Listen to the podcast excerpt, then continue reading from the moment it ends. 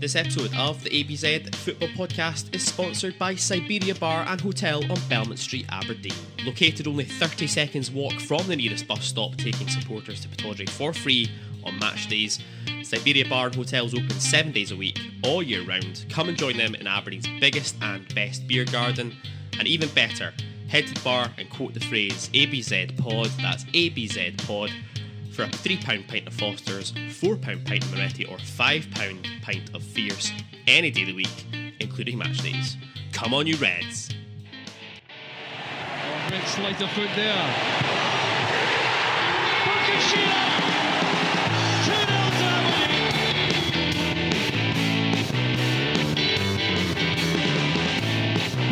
It is Madison!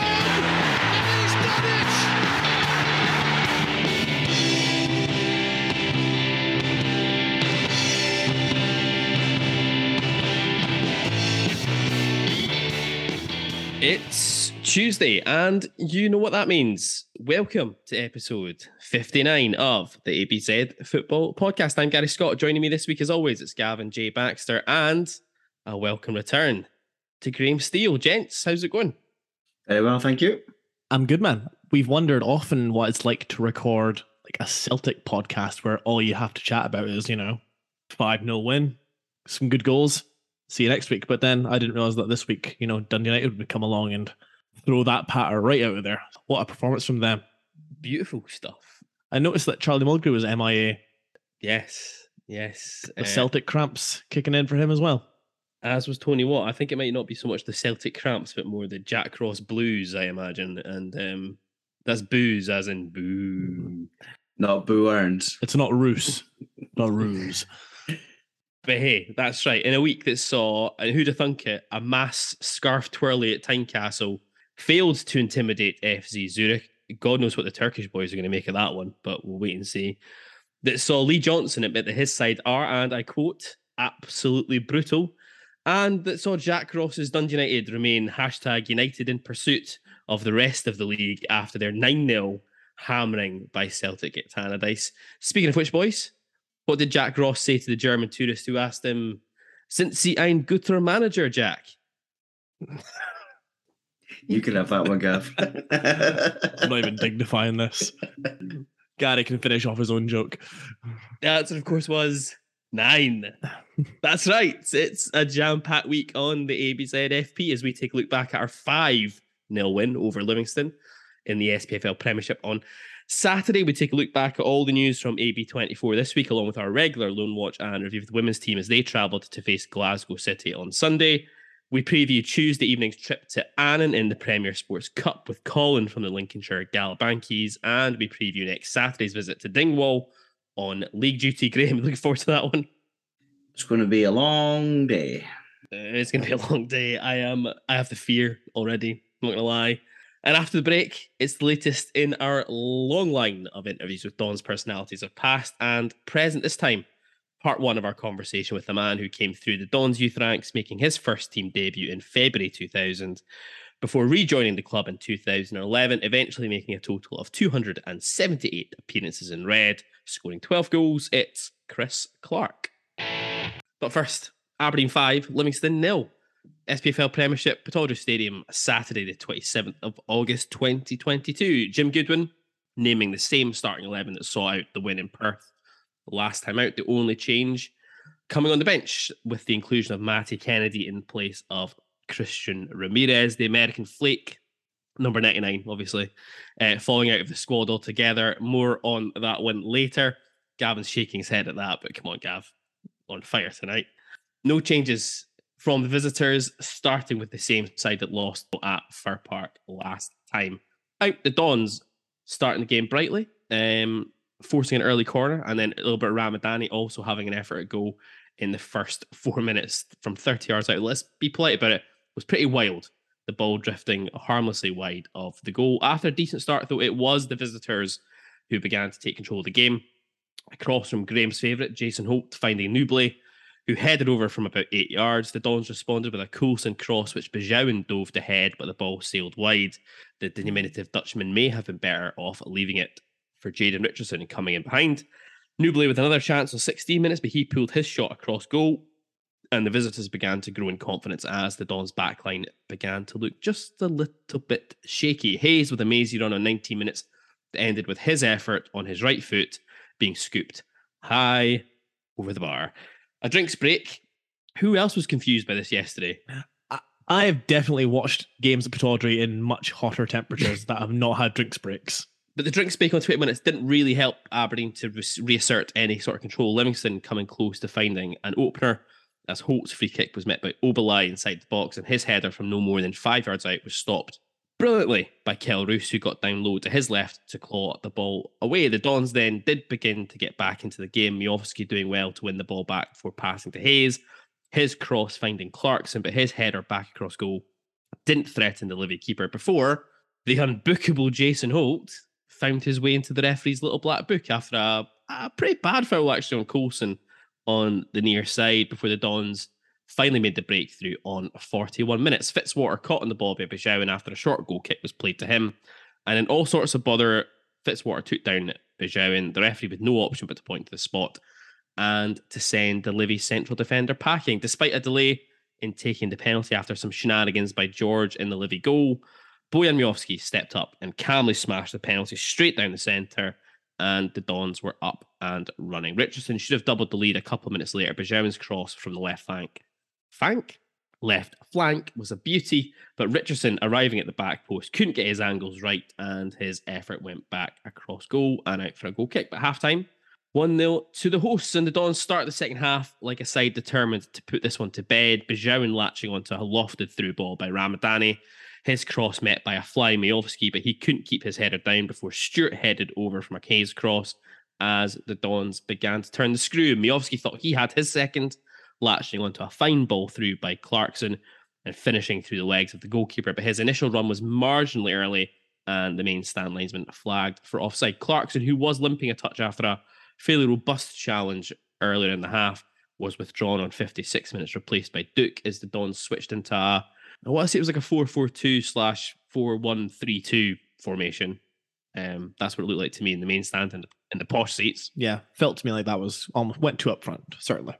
Definitely two up top. And soon after, we were two goals to the good. Fine build-up play between Ramadani, Richardson and Hayes eventually saw a poor clearance by a Livy defender fall to Ross McCrory on the edge of the box, and he took one touch before smashing an unstoppable left foot effort off the bar and in. The Dons were on easy street just two minutes later. Duke with an outstanding burst of pace to take him away from Kanchar, and after a lovely little chop back, the defender's momentum in a sliding tackle took Duke's legs out from underneath him, and the Dons had their second penalty of the game. After some time, Miofsky handed the ball to Vicente Bajewin, who sent his effort beautifully into the side netting for his first goal of the league campaign. The Pittodrie faithful had only just returned to their seats though when it was four. A fine header by Stewart to win the ball in the centre of the park ahead of uh, Joel Newbley, who I must admit I thought Anthony Stewart handled pretty well on the whole yesterday. That header, finally Johnny Hayes, his threaded through ball was perfect for Miofsky to latch onto, and he finished coolly into the right hand side of the net. Livy made four changes shortly after this, after a solutions meeting had been convened on the near side by David Martindale and his assistants. Holt, Shinney, Montano and Newbley replaced by Longridge, Brandon, Goncalves and Penrith before the Dons followed suit with a double switch of their own. Morrison Kennedy coming on for Hayes and Bajowin. Coulson had to receive some treatment after a late challenge on seventy-seven minutes before he was withdrawn alongside Miofsky for Jack McKenzie and Ryan Duncan. Anthony Stewart should have got his first goal for the club on eighty-one minutes. A corner kick from Kennedy found its way to the big man at the back stick, but his header was more akin to a clearance as it flew past the post. The Dons did get the fifth goal that their second half performance deserved. A whipped cross ball from Ryan Duncan, evading everyone sneaking in at the far post. The first of, one will presume, many for the Dons academy graduate. And that was that. The Dons' largest ever win against Livingston. And with results falling the way they did over the course of the weekend, the Dons move up to fourth in the table. Let's look at the data really quickly. Hashtag possession fifty-eight percent to forty-two percent in favour of the home side. Shots twenty for the home side, seven for the visitors, six on target for Aberdeen, three for Livingston, and expected goals of four point one four for the Dons, not zero point five three for the visitors. Gents, your thoughts on, on that one? What turned out to be a comprehensive victory after what was an initially ropey first thirty. Just really, really good to get a much needed three points. We, we were, you know, pretty annoyed at dropping points against Motherwell. So three points at home. I know we'll maybe go into a little bit more detail about what the red card probably ultimately did for the way the game went, but kind of doesn't really matter. It happened. Uh, and sometimes playing against ten isn't necessarily the cakewalk you'd think it would be. So to still put a few goals past them shows that we had the right attitude in terms of going out to try and get the game wrapped up, if you like. And it's also just quite encouraging from that sort of creative point of view that, albeit with a man down, you can still go and sort of take the game to teams. Maybe we were crying out for something like that last season. So overall, three points is three points, much needed. And you look at that that table, I know it's really, really early, but just already it looks a little bit tidier. Only a point behind Hearts, Hibs, Dundee United, who you th- you might have expected to be competing with and may well yet be, have dropped off a little bit. So already got a better bre- breathing room with who you might be expecting competition for Europe, and you're, you're right back up there with Hearts. So space of a week, things look a little bit better, uh, a little bit better than they did this time last week. Yeah, I mean, no doubt about it. I mean, five nil win at home, those don't come around every week, uh, particularly when you're an Aberdeen fan. Um, I think the last time we scored five or more would have been against Dundee, uh, twenty eighteen, I want to say. Perhaps even the, might even have been the Considine hat-trick game, perhaps. The last time we scored, what, five? So we scored five or more. The fact that none of us can instantly remember it backs up your point that they don't come around too often. Yeah, it seems that seems that almost seems too recent for it to be that game, uh, now that I think about it. But yeah, like as I say, these uh, these are games to be savoured. Yeah, by all accounts, we weren't great in the first thirty minutes especially, and the red card does make a huge difference to the game. But I've said it at the time, um, teams, ten or eleven men, um, not many teams put five past Livingston uh, since they've come back up into the league.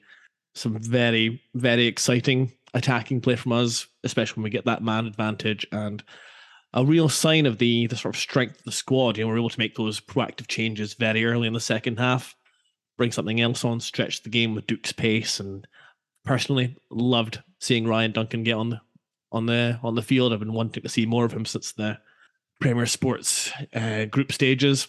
I think he's got a really exciting future with Aberdeen, and to see him involved, yeah, it was very pleasing. And also, Gary, you're the data man. When was the last time we kept two clean sheets in a row? Uh, um, I couldn't tell you right now off the top of my head. I'll go look at it in a second. Go back to the point you made a minute ago. When was the last time we scored five or more? It was Park Thistle away, uh, the back end of the twenty sixteen twenty seventeen season. I think that was that the day that a certain somebody scored a hat-trick. You can bleep his name out, yeah, but someone got a hat-trick. Yeah, so I think that was the last time we hit uh, five or more in the league, so... So there we go. That's that one out of the way. Yeah, I mean, I'll go and have a look to see when the last time I had consecutive clean sheets in the league would have been. Um, I might be digging back a bit in the archives for that one, I think.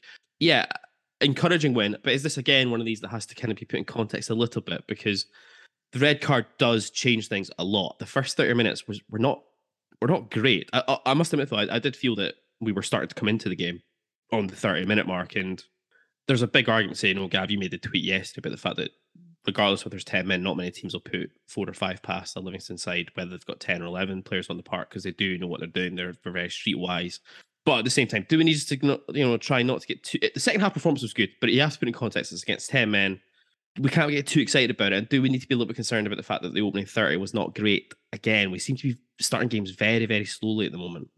Very slow. Um, a lot of slack passing, particularly from the, um, the defence, I found. Um... I think this is maybe why I would not be inclined to include Anthony Stewart in any kind of discussion for a man of the match, because I thought his distribution especially was pretty wayward. Um, yeah, we're, with the exception of the game against Stirling Albion, we've generally speaking not really started games well. Um, I don't know why that would be as such. We're, we seem to be set up that we'd be able to take the game to teams straight away, whether there's some nervousness or, you know, still players trying to figure th- figure out exactly what they're doing.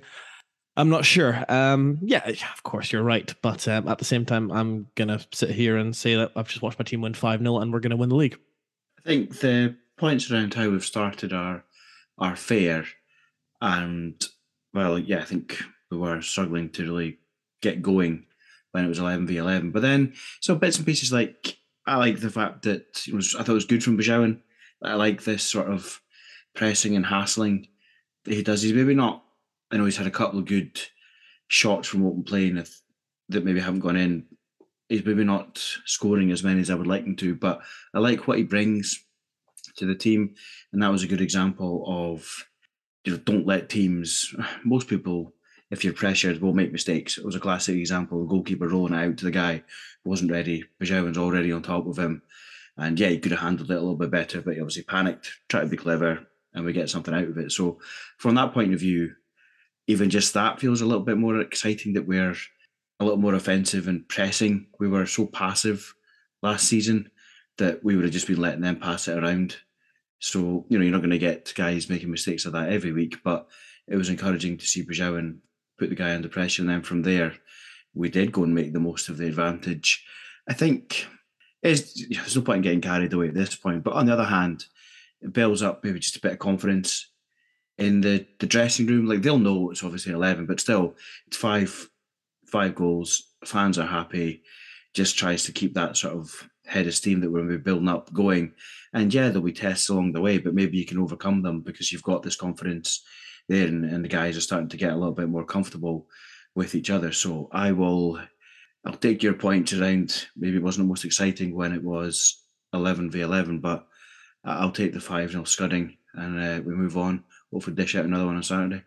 Obviously, yeah, the, the red card is a, a critical game-changing moment, but before that, and yes, this is coming back to the point about we need to, if you're going to be hypercritical, it's the same as St Mirren, because we can easily have been punished, and mm-hmm. suddenly the game is very, very different. There's a moment where Joel Nubley picks up the ball on our right side of the defence. Kind of gets between Richardson and Stewart. And if he was a little bit more composed, he probably could have, at the very least, hit the target. And if it's one nil Livingston, complexion of the game changes completely. It's, you know, ideal for them. So whatever it is that's leading us to not start games in the way we want to, yeah, it's something that needs to certainly be addressed. We'll come on as well to, because Kel Roos makes a really, really good save as well. one nil from Oblai from the header. We'll come back on to Kel Roos in a minute again, because I think that changes the game potentially. In answer to your question, Gav, about when was the last time we recorded two successive clean sheets in the league, um, you have to go all the way back to January twenty twenty-one. It's the back end of the Derek McInnes um, era. A pair of nil nil draws on a Wednesday night at St Johnstone, and then a Saturday afternoon at Livingston. Two nil nil draws. Uh, that's the last time we kept a couple of clean sheets in succession in the league. Um, so that, that tells you everything you need to know about how we've been since since that sort of period of time. So that in itself is going to be a massive confidence booster, one would imagine, to the squad, the fact we have got a couple of clean sheets in the league now under our belts.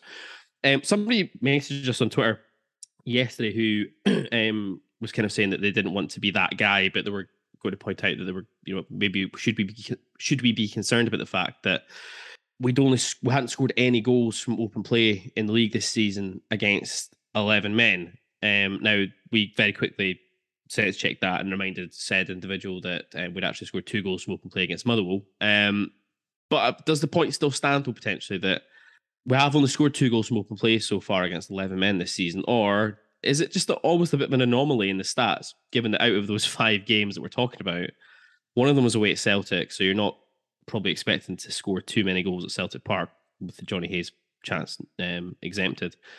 If if you put that game to the side, we faced ten men for the majority of half the games that are left on the books. So it's kind of hard to make a call at the moment about whether or not we are struggling to break down teams who've got eleven men on the park. It's it's an interesting um, statistic, certainly, but I mean, I'd be more concerned if against St Johnstone, for example, we weren't creating chances. Yeah, but we did. Uh, we could have easily scored two, three, maybe even four more goals against um, St Johnstone if some players had their shooting boots on. And I mean, yeah, I mean, sure, I get, I guess at home that's that's been a feature, but at the same time, it's not really our fault that Declan Gallagher and Jack Fitzwater decided to sell the shirt in both games. So I think, well, um, I think I need a bit more sample data versus legitimately playing eleven men before I kind of comment on that. Yeah. Yeah. That being said, if Ross County want to take it down to nine so we can get ten or something like that and surpass Celtic, I'd be up for that. Unfortunately, they're guaranteed red cards. I think he'll still be suspended in that game. Absolutely. Yeah, definitely. Um, I can't have been the only person that was really willing on. I hate to see like the old firm like smashing anybody really just because of the disparate thing. I thought it was kind of funny because it was United. But I can't have been the only person who was really hoping they went to ten. Just that our Mark McGee nine at Parkhead was just shuffled down the record books that little bit further. The Mark McGee thing, we were down to ten men before they scored a goal. It was at Celtic Park. There's it's... penalties as well. They score penalties, don't they, that day? United today is worse by a... Yeah, yeah it way. is worse, because, I mean, United stayed eleven men the whole way through. They don't concede any penalties. I think we had at least... Celtic scored at least one penalty against us that day at Parkhead, I think. We're down to ten early doors. It's at... It's, we it's, also it's, had it's Mark a, McGee. This is true. We had Mark McGee, but it was only three points. Yeah. Uh, it was away. There's there's definitely something a little bit more humbling about a uh, um, nine nil smashing at home. Presumably Gerald Eiffel was playing, so we were playing with nine. I tell you, I, I don't want to digress too much and turn this into like the, the Dode Fox, Dode Fox, the Dode Fox podcast and talk about the United too much, but um, they only had one booking today, United, and it was Stephen Fletcher after two minutes. Arguably could have been sent off. Yeah, but you're getting smashed nine nil at home, and none of your players are willing to put in a tackle on the opposition team. It's just I'd I'd, I'd be very very worried if I was a United fan right by now. I must admit, um, they they look in very bad shape, which is a shame. That is an understatement to say the very least. Let's let's move on to after that initial thirty minutes at Pittodrie on Saturday. I thought we were much much better. Um, like we say, helped by the, the sending off, but our second half performance in particular was was really impressive, I thought. How many times do you see a, a team going in at halftime, they're one nil up against ten men, and they decide, right, well, maybe just try and lock this game down a little bit. We were just very intent, clearly, from, from the start of the second half that we were going to go out there and try and get as many goals as we possibly could. And what I really liked about our setup yesterday, again, guys, you'll have a look at this on, on the screen, was again on our shape, because our our average position map, something we've been banging on a lot about in the last kind of couple of weeks, really shows what we did well yesterday, keeping a lot of width on the park. You can see just how high at the park Hayden Coulson and uh, Jaden Richardson's average positions are. But we look a lot more balanced there compared to what we looked like against Motherwell, for example, a couple of weeks ago. You can you can tell looking at that there what formation we're playing, with the exception of Johnny Hayes, who's decided to take on a roving fucking all over the park role. But I believe the term is tricartista. There we go. Thank you, Gavin.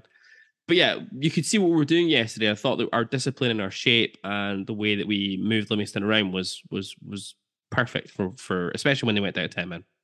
Yeah, I've never been so happy to look at a screenshot before. Um, really tells that a story of a team that, exactly as you say, they know their roles, and you know you see Ramadani's staying close to to Scales and Stewart when Stewart in particular. Yeah, especially Stewart when Richardson and Coulson are making their runs forward. Coulson, by the way, I want just want to say I thought he was really good yesterday. I thought Coulson had a great game again yesterday. Yeah, I thought he was very impressive. I'm very much hoping there's not been any chat, so I'm hoping he was just taken off as a pure precaution. It looked that way. It looks very good. He didn't have the kind of despondency he had when he went off against Motherwell. So uh, uh, from the main stand, because again I was in the posh seats yesterday. Um, you could see Goodwin asking the physio, is it sub? And the sub actually was like, no, no, he can continue, but they made the sub anyway. Mm-hmm. So it was clearly just that, now nah, we're just going to take him off, get him out the firing line just in case. Um, so I, I presume that definitely absolutely was just a, a precautionary change. But he, I thought he had a good game yesterday, Coulson, I really did. But yeah, um, that's showing yeah, the shape, the the system is there. It's going to be, I think that'll be an effective system with those personnel, especially. Um, Leighton Clarkson, maybe I think the game passed him by a little bit. But what I love when it comes back to the idea of the intent to go out and make a statement of the second half was that early substitution of getting Duke on for uh, Leighton Clarkson. Not a like-for-like switch, you know, changing things up. Change. It was a very proactive sub that we, in the rare moments, were praising Stephen Glass for last year. Um, and maybe we've not seen it so much from Jim Goodwin so far. But yeah, that was really exciting. I, I loved his post-match interview where he was talking about the intention was always to go out and mm-hmm. press home our advantage and... You know, it's going to be, I've got a funny feeling this league is going to be very, very tight come the end of the year. And so to im- impact a ten-goal swing on Livingston, I think we'll be rivals of ours. It's, uh, it's a really good way to uh, set ourselves up for the rest of the year. Looking on it, I mean, the interesting part, Miofsky gave the penalty, the second penalty to Bujewin. Um, I-, I missed this completely at the time. I was too busy uh, trying to get my son into a position where we could actually see what was going on. I missed the ball being handed to... Um, but we were just focusing on the fact that it was going to be a goal, hopefully. So uh, interesting dynamics this one. Jim Goodall's come out, I think, to say that he was not overly happy about this. Um, afterwards, he his view is that Miovski's the designated penalty taker and therefore he should remain, so he's not happy for the, the penalties to be handed out. But it shows, uh, for me, if nothing else, it shows a real togetherness in the squad, a real good kind of team spirit, a team gelling together. It's a team who've been thrown together as well. Let's not forget this. It's it's a bunch of guys who've, you know, who, with the exception of Ramadani and Miovski, don't know each other from, you know, dick. It's it's encouraging, I think, that this idea that Miovski was actually willing to say, you know what, here you go, wee man, get yourself off the mark, and um, I'll get another goal sometime later in the game anyway, so it's fine. Yeah, I think my attitude might have been a little different, and the speed probably wouldn't have done it, to be honest, but say you're not two nil up against ten, yeah, I'd have probably been furious if he'd handed it off, especially if uh, Bijan had missed. But I agree with you, that was my thought, that actually this is, because it's quite rare for a striker to do that, and I took the view that he's probably going to take a bit of heat from the manager, and rightfully so, maybe, but yeah, it's a guy that uh, obviously recognises what Bijan's been doing for the team, hasn't quite got it right in front of goal, so here was a chance for what should have been an easy finish, as it turned out to be, just to get him up and running and maybe boost his confidence. So I thought that was quite quite a good team move. And you can say that now because he, because he put it away. Obviously, if he'd botched it and, I don't know, you know, Livy get one back and it gets a bit more nervy than it should have been, I wouldn't have had this point of view. But I thought I thought that was quite a good insight into how that dressing room's um, starting to to come together, actually. Yeah, my perspective of it from the red shed was very much when I saw Miovski kind of signal to um, Bijan to come over and take the ball. First thing first, it reminded me of Carlos Puyol signalling Eric Abidal to come and lift the European Cup, and Alex Song sticking out his hand and being like, oh. And then um, I think it was kind of like, oh, that's really, that's quite nice that he's, you know, handing off the, the ball to a teammate who's, to be fair, I mean, we've been a little bit critical of him. He's not really gotten off to the greatest start in the league so far. And maybe even he's a confidence player, and getting that goal will make a real difference for him. You can see the togetherness in the celebrations of each of the goals right now. And, you know, obviously, you know, Miovski scores the first penalty, like Bajawan's all like, check this guy, check this guy. And then gives the uh, gives the ball away for the penalty, and Bijan sticks that away. And again, he's like, yeah, look at this guy. Ramadani is like, you know, playing as if he's been an Aberdonian like his entire life. I know, I love it. The passion of that guy is unbelievable. Not to go all Tim Sherwood, but to see what playing for Aberdeen means to him, it's it's incredible. Um, much much like Graham, though, I was after the moment of like the ball being handed off and Vinny puts the ball on the spot. There is that moment of like, if he sticks this high and wide, yeah. Boyan's going to look like a right dick, and he was rightfully probably going to get like strips torn off him by the manager. Um. My kind of perspective is that, yeah, the the designated penalty penalty taker should be the one that takes the the spot kicks. Um, but yeah, it does tell that the it does tell that in Bojan Miovski's mind, the team is the most important thing. And I think for maybe the last year or so, we've questioned what playing for Aberdeen has meant to some of our players, um, and what the whether they play for themselves, whether they play for the team. Obviously, Miovski is there, has kind of denied himself a chance of getting his first hat-trick for Aberdeen and getting another goal. So for him to do that, yeah, it speaks to a real selflessness from him that, uh, yeah, I think is going to bode us very well. But in future, I would probably prefer if Miovski kept taking penalties himself. Yeah, I no harm done. So it's a good gesture all round. I'd be surprised if we see it again, unless we are in a situation where we're absolutely home and hosed. And, you know, it's totally irrelevant if the ball wasn't the back of the net or not. I'd be surprised if, A, Miovski has the, the balls to go against Goodwin again, and if Bijan even wants to take it, knowing that he'll get the Goodwin treatment as well. So probably won't happen again. It was good to see, no harm done, but I'm with you, Gav, that you pick a penalty taker for a reason, because they're your best penalty taker. So you're going to want him standing over it more often than not, albeit it was a decent penalty from Bijan. He's obviously decided Miovski is his main man, so I would rather be seeing him stepping up in future. So, but yeah, it's a little bit more encouraging. I think we felt, we said, or certainly maybe the first half of last season, we were convinced we had decent players.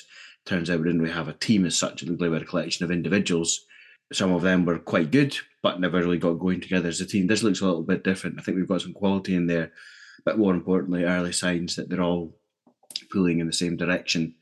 And that's definitely what you're going to need, because there will inevitably be a period where it's a little tough. That always happens through the course of a season. But if you've got a bunch of guys who are working for each other, hopefully that starts, uh, you know, that, that becomes important when you're maybe in the trenches a little and you, you need your teammates to be digging you out of a hole. Yeah, I don't... Um, I think the positive to take here is that, yeah, there is, appears to be a real, real team spirit that we've not seen at Aberdeen for a number of years now. But yeah, I don't want to see scenes like a la... Remember when Chelsea won the league the first time, and it was like the last game against Charlton, and they gave they got a penalty. Claude Makélélé was given it, mm-hmm. and he absolutely botched it. Like, I don't want to see on the last day of the season when we're playing, you know, Hearts at home, and the league's already wrapped up. I don't want to see like Anthony Stewart being given a penalty, preferably. Anthony Stewart is not going to score a goal for us. You think so? He should have scored against on Saturday at least two headers.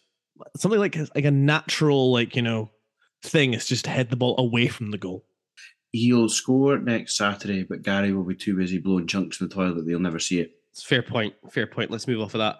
Uh, let's look at Bojan Miovski in general. Graham, you're not meant to be here taking the rip. You're you're meant to be here to keep us on the straight and narrow. You heard the fucking nonsense that happened last week when you weren't here. Um, Gav was just fucking firing bullets out of the chamber. Like, honestly, no mercy from this lad. No mercy.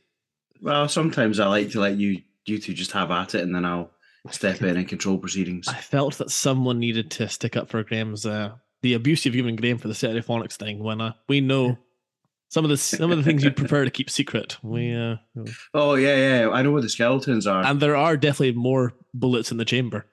Well, let's just keep them there, shall we? Um, let's look at Bojan Miovski generally on his performance yesterday. I mean, first one, another well taken penalty kick, um, especially given the fact that the goalkeepers try to play silly buggers.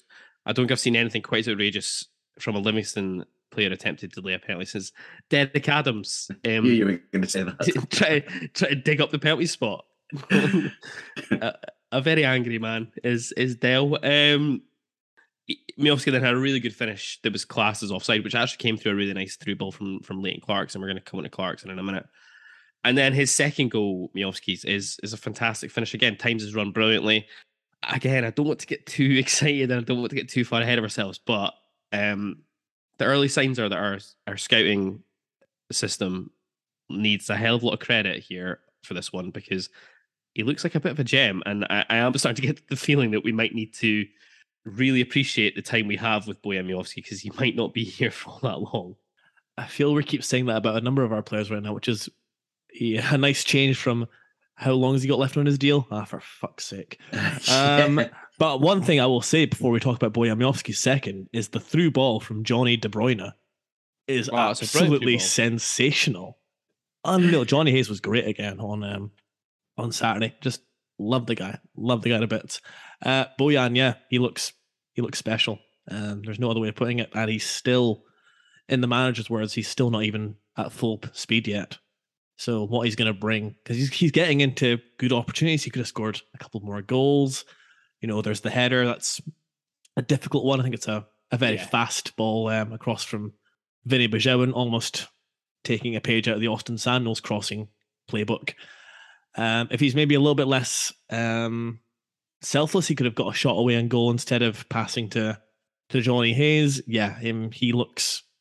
all round, just a very, very good player. And yeah, like you say, the, the people that found him and they found Ramadani, they deserve an enormous pat on the back, because this is a big, big jump in quality from what we've had before. Um, I did see some people talking about, obviously Ramirez was omitted from the squad completely, and there are some, I think, that are still out there who think that Ramirez would do well in this team in the number nine role, and the reason he's not playing is because Bojan Miovski is quite simply a much, much better footballer.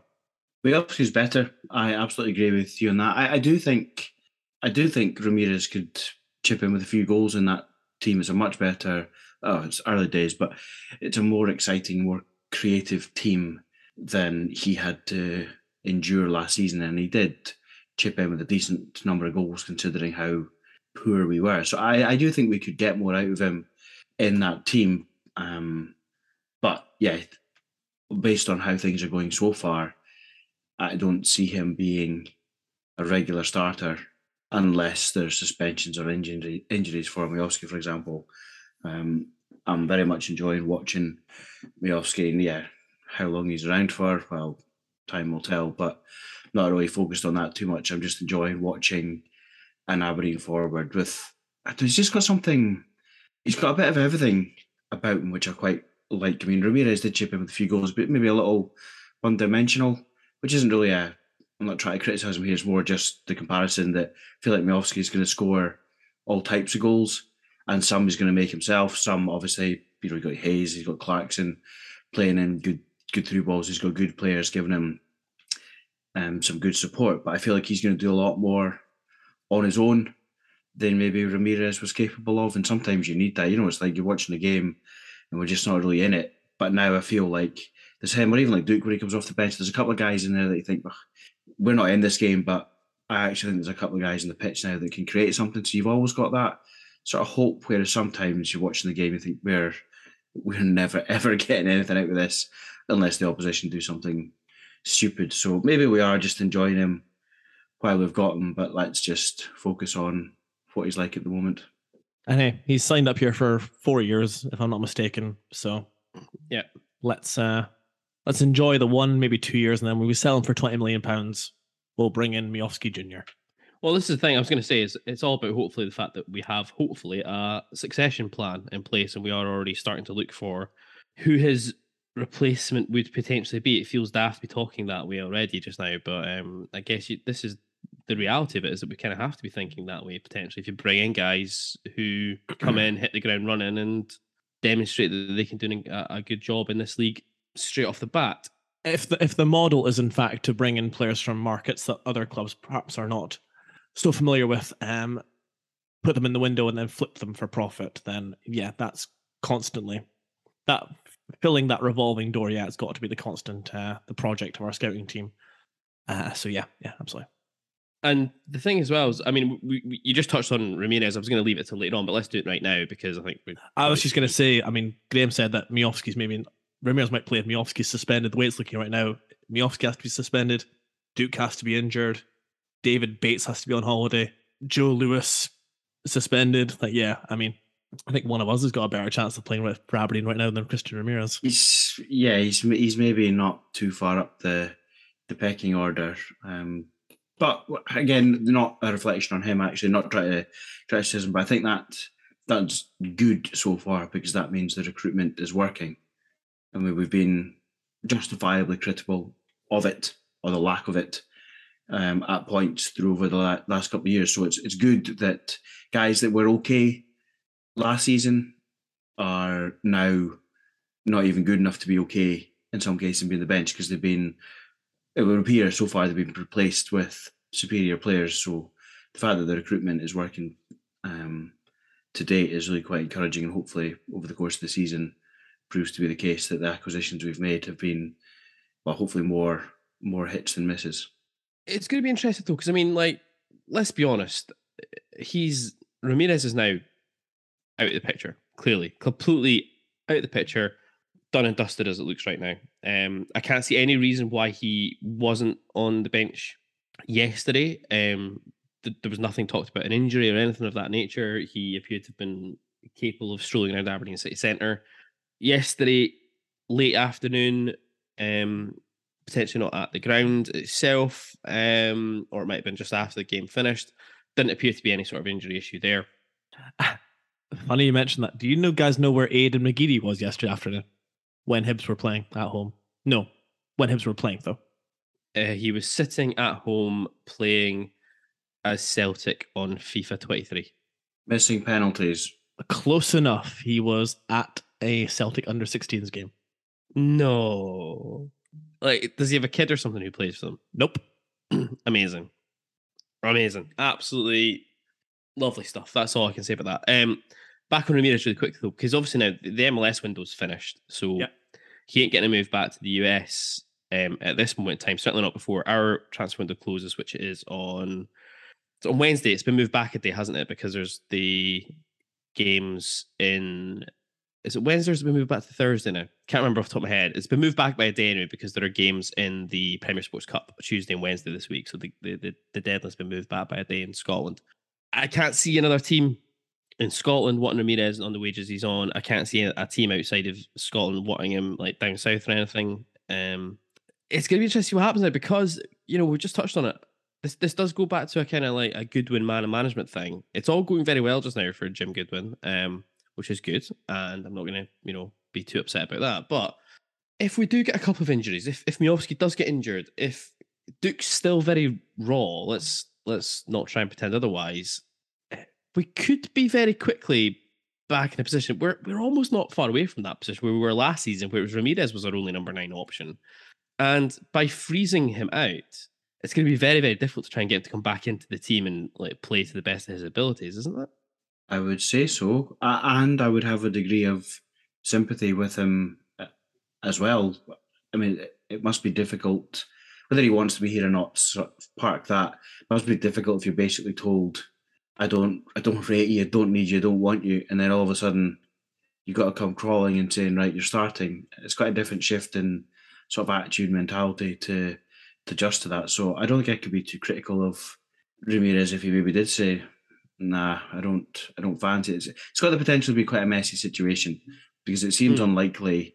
I mean, maybe if he's just here until sort of uh, whatever it is, January, that's not too long, but it's it's a long enough. There's going to be injuries and or suspensions. So if he can be completely out of the picture for that long, I'll be a little bit surprised at that. I, I'd be surprised if we don't have to draft him in and he gets some game time to cover for, somebody. for probable injuries. Somebody, yeah. But you're not going to get the best of him, are you? Let's be honest. No, because he's not going to be fit or up to speed or anything like that. Ignoring, you know, he is still professional, but just from the point of view of what match sharpness is he is he going to have? So he's going to have had weeks or months of doing training basically, and then all of a sudden you're expecting him to come up, play, and he's never going to be as sharp as he was last season. So difficult. I don't think it matters what Jim Goodwin does from this point now with regards to getting the best out of Ramirez. Like the uh, the situation is pretty much dead in the water, really. And it, I will simply repeat what I said last week, where I feel we just need to do whatever we need to do to to get him out of Aberdeen. Quite simply, if he's not going to feature even on the bench, there's no point in him being here. Um, take a payday. Have a quarter gap year, whatever you want to call it. Even if he's not going to be here, then just, you know, cut our losses and you can go back to L A and be like personally be happier than being at Aberdeen doing basically nothing. And we need to just, I do think we need another option because obviously, like Graham said, like he's not played any minutes. Marley Watkins not played any minutes since the since the League Cup group stages. I think we still maybe probably need a reinforcement in that area. But when it comes to Ramirez, yeah, for me the ship has sailed and doesn't really matter what we did from this point on. It's just going to be very interesting now, isn't it? What happens with this um, as we go forward? I, I, it also makes me think that Aberdeen potentially we still need at least a striker um, before the transfer window closes um, this week. I still think that we're maybe one light if we are going to take that view with Ramirez potentially. Marlon Watkins is another one that appears to be well out of the picture now um, with with the manager. David Bates. Not in the squad once again. That's I don't know how many squads that is now that he's not been in there. I think it's been since after Celtic away. Yeah, I can't exactly remember when the Legia Warsaw chat was, but yeah, he's not featured ever since that rumor. What was going about? He's well out of the picture as well. It's fair to say. So I, I suspect we might see some business this week as the transfer window slams shut um, in the middle of the week. I think so. I mean, I can't see Watkins, uh, Bates, McLennan. Another one, Connor McLennan's not featured at all. I don't even think he has even played at all this this season. If he has, it's maybe one or two sub appearances here and there. And yeah, the Ramirez situation needs to be resolved one way or the other. And if those four were to go out, yeah, I still think even without any outgoings, we still need one or two uh, in the door. And it wouldn't surprise me if we get perhaps someone else in the centre areas and maybe at least another attacking option. On that one, um, let's let's move away from Christian Ramirez then. Leighton Clarkson won all the plaudits last week after the goal, obviously, at uh, Saint Johnstone. Not uh, probably not his finest afternoon um, on a football pitch yesterday, it's probably fair to say. Um, there was that, I kind of felt the game kind of passed them by a little bit, and I, I kind of don't want to kind of like criticising too much about this physicality thing, but it, again, it was one of those games a bit similar to the Motherwell game when I felt that, especially in that opening thirty minutes, Livingston really did seem to kind of overpower us in parts of the midfield, and I, I feel that Clarkson is probably a bit of a weak link as far as that's concerned. But in saying that, you look at his quality that he does bring to the team. Um, the through ball he plays to Miofsky for the for the one that's chopped off is a fantastic through ball once again. So are we going to have to try and figure out a way to somehow, like, he's, he's clearly got attributes which are very, very useful on a football pitch, in terms of, especially if you have a team track and a setup to make it difficult for you to penetrate. He's got attributes that are beneficial, but how do you get him to kind of make the most of his attributes in a in a physical, physical league? It's difficult, because I almost feel as though the team we started with against Livingston is almost the ideal setup of personnel around him to kind of compensate for his lack of physicality. Um, if he's not going to play as like a number ten, which he doesn't appear suited to being, then you're always going to run the risk of him being in there and the opposition perhaps targeting him. It's a difficult one. Um, I don't think he had a great game against Livingston at all. You know, there's a, a good bit of movement for and a good pass for the Miofsky goal, which is ruled out. But beyond that, I'm not really sure I can think of too many other positive things he did on the on the pitch. Um, it's a hard one, because I also feel like his best place might be almost in the kind of, what, what do you call it, like the deep lying quarterback role, where it's mm-hmm. all really just about keeping the ball moving. But Ramadan is here, and Ramadan is really good at that, and he has the capability as well to switch into defence when your fullbacks are pressing forward, for example. So yeah, it's um yeah, we've been here before, haven't we? With um, we have with yeah. some luxury players. Another thing for Jim Goodwin to figure out. Um, against St Johnstone, you'll let it slide because he'll produce a moment of magic that wins you the game. But against Livingston, yeah, it was a little bit, um, it just wasn't happening for him at all. And, you know, Livingston are a very tenacious side.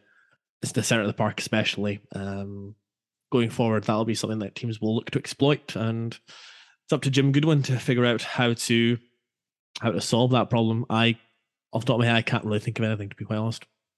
I think it's just something we're going to have to, I mean, it's easy to say he needs to be stronger, get used to it, whatever, but it doesn't happen overnight, and that might just not be his build or his game. If you're not that type of player, that's, you know, it, it, yeah, because it's easy, it's easy to say be that type of player, but it doesn't it doesn't work it doesn't work no. that way. So I, I think there's always that sort of, you want your cake and you want to eat it. You know, how many players do you get with maybe his ability, but who can just dominate a game as well? And those kind of guys, well, if he could do that, he'd have been in the Liverpool first team probably. He wouldn't be up here on loan. So I think everyone wants to see good technical players, and more often than not, maybe what you don't get is the physical side. So I think we just have to live with it. There might be games that pass him by, but with a bit of protection from his teammates, and he is still relatively inexperienced, not just in the league, but probably in general. So maybe yeah. over the coming games, he maybe has a gets a feel for where to put himself or how to use his body a little bit better, whether that's just winning fouls. I think you just need to stick with him, because you want guys like that. I mean, he's not going to do what he did against St Johnstone or St Mirren every week, but that's a decent number of good moments in a relatively short period to suggest that he is capable of doing something out of nothing. So you want these guys on the pitch, and I think we're just going to have to live with the fact that at times he might get overrun, but I don't think one guy like that should mean that our midfield should be getting overrun, because the trade-off is, if you do get the ball back, you've got a really good footballer on the ball quite quickly, which you're going to want, obviously. And then you've got the likes of Miofsky making good good runs and looks like he can finish, so they'll find each other. So I think we're just going to have to accept that at times, liability is a bit of a strong word. It's going to be a bit frustrating from the point of view of maybe getting knocked around off the ball, but I hope what he brings to it will be more than enough to offset that. And over the course of the season, playing him more often than not will be the right the, the, the right thing to do. I think that's actually a fair point, Matt. Yeah, it's going to come down to a matter of experience as well. Um, in his debut against St Mirren, when he played a little bit deeper, um, one of the most impressive things was that he had really good awareness of both where his teammates were and where the opponents were. And maybe he's just playing that a little bit further up the pitch. He's maybe not understanding that he's going to have a little less time. The midfielders are going to be on him a little bit quicker. So yeah, that time, the experience, that's what ultimately what he's here for. That's why Livingston, Livingston? That's why Liverpool, Liverpool. sent him on loan. If Livingston had him, then uh, that would be a change up. Um, that's why he's here from Liverpool. So yeah, maybe we just need to be a little bit patient and realize that, yeah, he has come from Liverpool. Obviously, they're a, a big club, but he is still a very, very young player learning the game. And he's, yeah, he's an undoubted talent in the same way that James Madison was. And you, of course, want players that can influence the game, create match-winning situations on the pitch. Absolutely. But we've just got to be like patient, also understanding and realize that there may there, there are games that he might not be suited for him. And if that is the case, do what we did on Saturday against Livingston and bring another option on, because we've got plenty of options on the bench. Yeah, I think that's true. Or maybe in those games where you maybe look at it and think, I'm not so sure, well, maybe he doesn't start. But then, you know, twenty minutes to go, half an hour to go with a team that's maybe tiring, especially if we've been putting them under pressure, and you've got a guy who probably does get a little bit more time just because the opposition's a little bit more tired, and you bring on someone who can really hurt the opposition. So I think there's a lot to come from him. I take your point that at times we're probably going to be watching and think, nah, he's a little bit lightweight or whatever, but I think we're just going to have to take that, and I'm I'm confident that there'll be a lot more good things that he will do than just kind of getting overrun. Anthony Stewart, Liam Scales, I thought, um, for me, Anthony Stewart's distribution in the first half was a little bit slack potentially, but between the two of them on the defensive side of things, another good afternoon's work, generally speaking. I thought that the two of them dealt with the threat of Joel Newbley in particular pretty well. It's a thing that I think that um, when we spoke with Povey from the Almond View podcast last week on the show, that I think maybe Livingston were a bit... I was surprised actually to see Livingston come and play Newbley as a number nine up against Stewart in particular. Uh, not Skills. I was surprised that they didn't try and pull uh, Newbley off towards Richardson or on to Coulson more.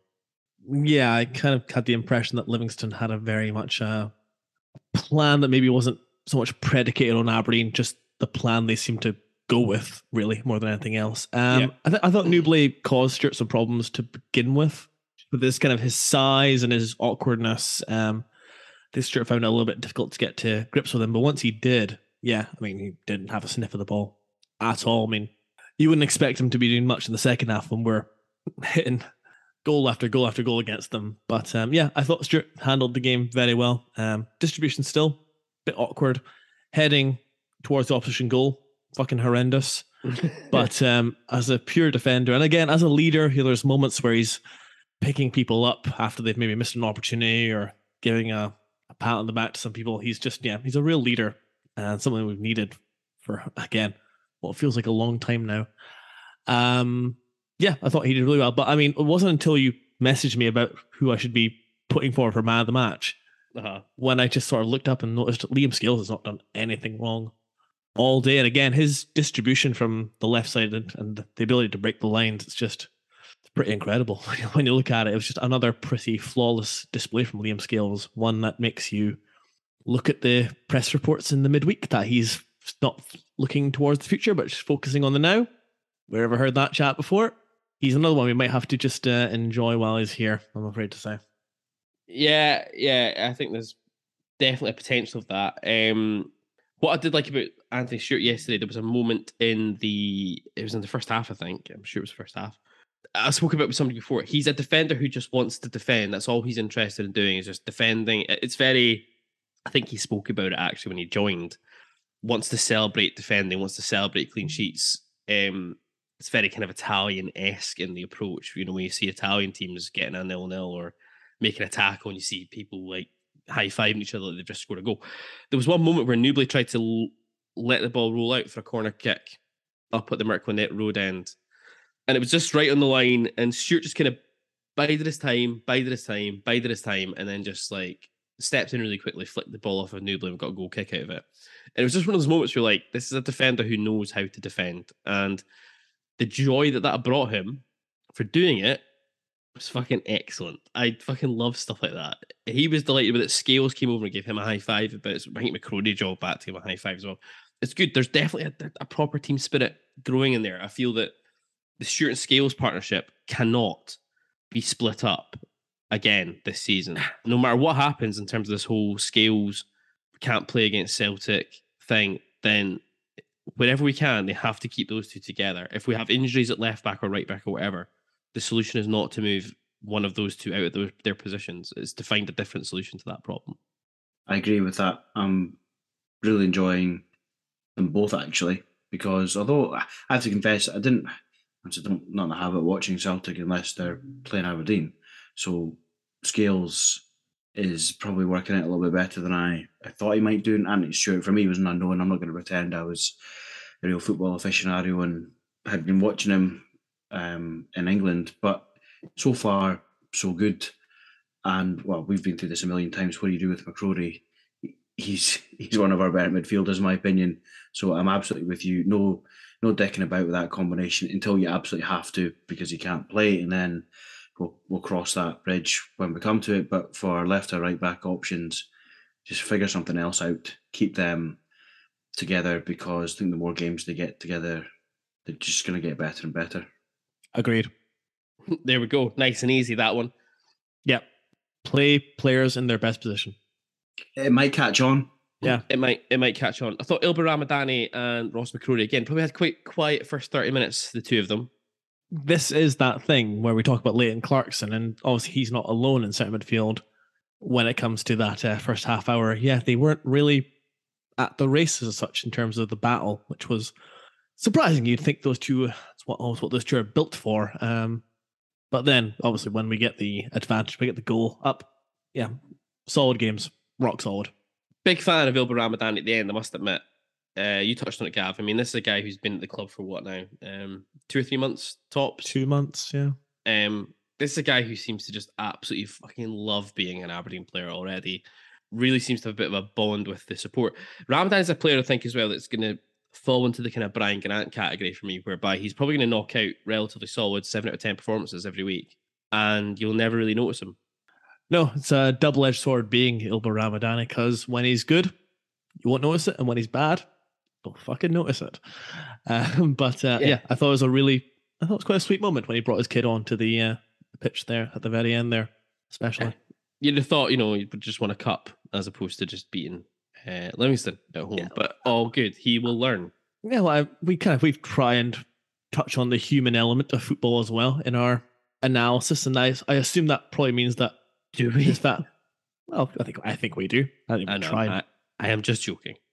Apart from when we're talking about Declan Gallagher. Um, so, yeah, presumably I'd, I'd assume that his kid coming on the pitch at the very end means that his family are maybe not with him, and it was maybe a bit of a special event. So the way that he's just come in and seemingly made Aberdeen his home, well, perhaps things are not as easy off the park. Yeah, it speaks to his character, and yeah, he's just, he's a quality, quality player. Kelroos, let's talk about him, because we've not spoken about Kelroos at all, much in fact this season so far. Um... I would have said it was probably his best performance in an Aberdeen shirt yesterday, which is what I said the week before after the St Johnstone game as well. Um, I think he's definitely becoming more and more impressive as the weeks go by. Really, really big save from Obelai, we talked about there in the first half, and it's nil nil. Um, but more importantly for that was actually yesterday was the first time I think we really saw him tr- coming and claiming cross balls into his box. Um, his distribution is definitely um, very good, which is a big help. There was a couple of big passes he played over the top towards like Siberia and that on counter-attacks yesterday that if they'd just been just a touch better, we'd have been in on them. Um, again, I think there was a lot of scepticism, shall we say, about Kelroos when we signed him from Derby County. But is he starting, do you think, to win over us here? And is he starting to win over the support more generally, do you think? Well, let's go to Kelroos's biggest sceptic. Yeah. I think he is starting to obviously find his feet. I mean, I have no idea how. I guess he's got, you know, he's got the new new club, new city, all the rest of it from the sort of personal side, and then obviously a new defence because these guys don't know each other. So I'm still a little surprised that he is or was made the number one. But that being said, other than in previous games where I don't think he's been as commanding as maybe Lewis would be, he's not really done anything wrong, so there's not really any reason that he shouldn't be starting every week based on his performances to date. And you maybe would hope that he starts to grow into it as the games go on and he gets more comfortable with his teammates and everything. So to be fair, it's just difficult to make a case for actually changing out the keeper, isn't it? I mean, why why would you? We're on a reasonable run. We can't now. No, you can't now. He's not done anything. He's not done anything wrong. So he obviously is the number one, and to be fair, probably should be based on what we've seen to date. I guess what gives me a bit more confidence than maybe the season's gone by is if that changes, yeah. you have a really, really competent number two now. I'll, I'll have no concerns about Joe Lewis having to come in and whether he then plays a run of games or maintains the number one spot. It doesn't really matter. Whereas, and I mean, it feels like it's been quite some time since you've looked at the bench and felt, right, our sub keeper can come on and it's not panic stations. So, you know, yeah, if Roos makes that, that spot his own, or rather if he continues to keep the number one jersey, then then that's fine, because if he's playing better than Lewis, then he's playing really well, in my opinion. What are you trying to say about Gary Woods? I'm saying he wasn't very good. It's a polite, polite way of putting it, Gary. What were you What were you saying about Gary Woods? Um, somebody talked to me today about, oh, it's nice to have a a, a player who's in here who's a, an upgrade on Gary Woods. I think my comment was a traffic cone with a set of fucking gloves strapped to it would have been an upgrade on Gary Woods. So you know my feelings about that absolute joker. um, one thing about Kilmarnock, I just want to know, why did he shave his head? When did he do this? Arrived. If you watch the first bus videos on YouTube, Kelroos has got a lovely head of hair, and at some Maybe, point he has shaved his head, and it looks really bad. But it's just not like the kind of, this is like Scott Brown, and somebody posted today, Martin Skirtle effect, where people are just shaving their head to be bald voluntarily. I don't, I don't get it. Martin Skirtle's got a fine head of hair. He looks like a very handsome chap with a head of hair, but he's obviously just decided to just. Is it a? With Scott Brown, it was clearly a. a character thing. Like, it's like he had to make himself like Scott Brown the footballer, and he had to get into character. I don't know. Maybe that is part of it. I, d- I don't know. Meth, like method acting. Method acting. Yeah. That's right. Um, but yeah, when it comes to Kel's performance, yeah, I would tend to agree. I think it's um in the red shed, the save from um Obalai didn't look as impressive as it was watching it on T V. You see how suddenly, how quickly the ball comes to him. Yeah, so really good save, and more importantly, he's able to get the ball around the post, not just uh, knock it back into the danger area. Um, as I said before, if Livingston go one nil up, changes the complexion of the game completely. But yeah, I'd agree as well. The moment where he comes and claims the cross ball from the Livingston left side, we've not seen that. He's been pretty rooted to his goal line most of the time he's been here. Uh, if he's going to be more commanding in those situations, it's going to be a huge match, and he should be, because he's a big lad. He's, you know, he's got a really good reach on him, and um, I think that yeah, we've got to exp- understand that yeah, he's he's new to the club. It's an entirely new back five, mm-hmm. even going towards Ramadani, if you want to call it even a back six. There's still people who need to understand exactly what everyone's strengths and weaknesses are. Um, Motherwell, we were a bit critical, and I think he could have done better with some of the goals, but, you know, goalkeepers are often criticised more because their errors tend to lead to, well, they directly lead to goals, as opposed to, you know, if Miofsky doesn't score a pretty simple one-on-one, not the end of the world, necessarily. Yeah. Um, and I do think as well that, yeah, it's what, it's August twenty-eighth now. I can't see Joe Lewis leaving and someone else coming into the situation. So we are going to go into the season, at least until January, with a very, very strong number two goalkeeper. So Kelroos is going to have to stay on his form. And I'm sure that he'll know that, because he'll see Joe Lewis in training, and Joe Lewis will be desperate to get the get the shirt back. So that kind of competition is only going to be a good thing, as far as I'm concerned. Yes, he is a massive upgrade on the Iker Casillas impersonator that was Gary Woods. One person who I don't we've spoken about yet, and I, I kind of want to touch him really, really quickly, and then we can kind of move off of looking at the game against Livingston. Um, Duke came off the bench with about, what, half an hour to go? Uh, he came on a little bit before that. About the fifty-five minute mark he came yeah, on. Okay, so slightly over half an hour. Um, I personally thought, again, um, early days, but that was, again, his best performance in an Aberdeen shirt so far, and he really showed us just what he can bring to the table to this Aberdeen team going forward. I mean, when he came on, again, I loved the substitution yep. because it was a really attacking substitution, and it wasn't. It was one nil at the time. It wasn't even though we were in like a, a you know hugely was, yeah. comfortable or commanding position. So I loved that from Goodwin, and yeah, when he came on, I mean, the work he does to win the penalty, he is a distant second favourite to oh, win aye. the ball, and he just turns on the turbochargers.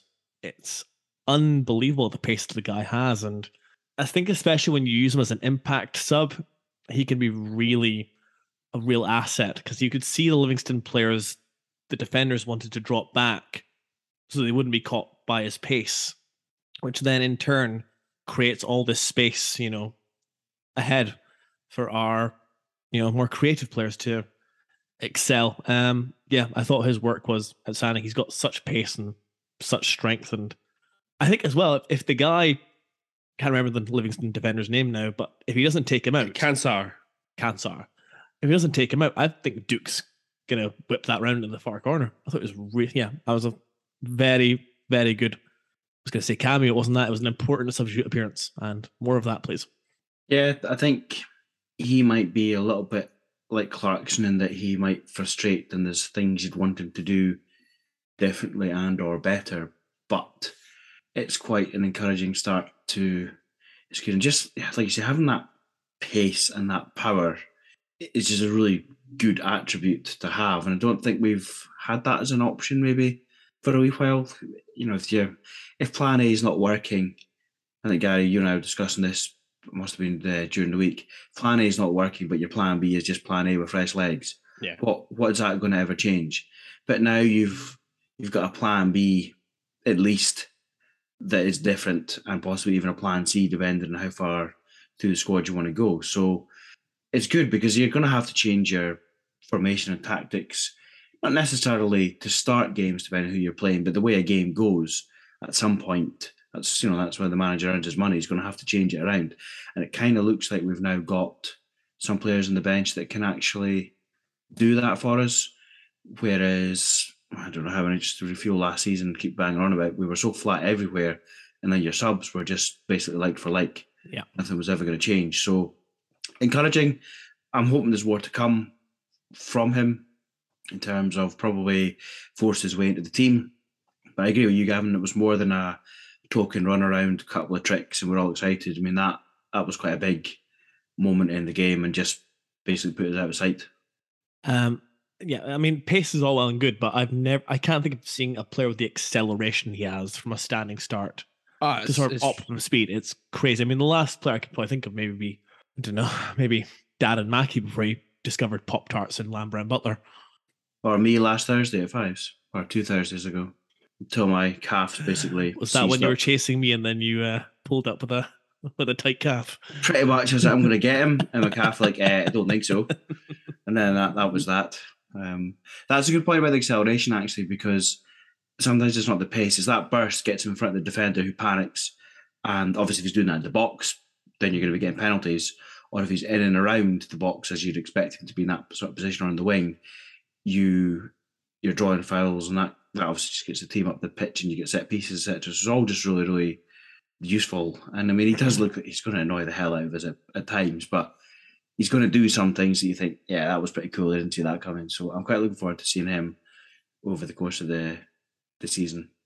I hope that against, I mean, we're going ahead of things, but I hope against Annan, if we can make the game, like put it to bed early doors, we can maybe get even like a full forty-five minutes out of him. I think he's one who's also just going to get better and better with more and more game time. Yeah, and again, he's still relatively young. I mean, I don't think he's got a wealth of experience game wise, so kind of forget that. It, you know, I guess everyone gets used to the, you know, it's new city, all the rest of it at different rates. So maybe he's still finding his feet out with the club as well. But yeah, that that's a good example actually. If we could, if we could be out of sight reasonably early on in the game against Annan to get these guys, it's almost like a free hit if you like, and it's no pressure. You know, the games, you hope he's coming on. The game's done and dusted. Just go and enjoy yourself.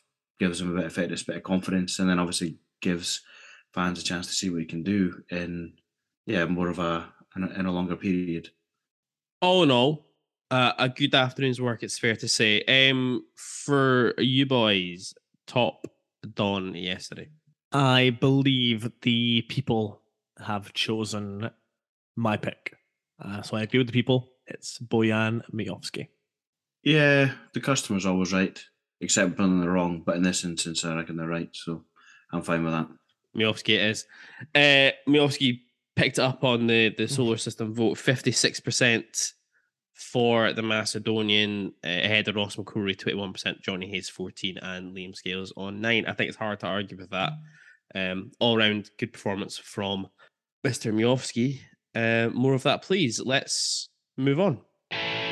On to other news from Pittodrie and Cormac Park this week. A fairly quiet one on the news front. Uh, the main news being the latest announcements of the inductees to the twenty twenty-two Hall of Fame. Early in the week, it was confirmed that Dougie Bell would be the latest from that great side of the early eighties to receive his induction. Bell signing uh, for Aberdeen from St Mirren in nineteen seventy-nine by Sir Alex Ferguson, going on to make one hundred eighty-five appearances for the club, scoring fourteen goals, picking up three league titles, two Scottish Cups, played an integral role in the run to the European Cup Winners' Cup final, although he didn't feature in the final itself due to injury.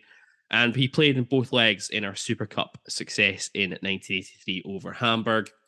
It's kind of one of the Gothenburg greats that's not a Gothenburg great because he didn't play that day, but absolutely part of that legendary squad.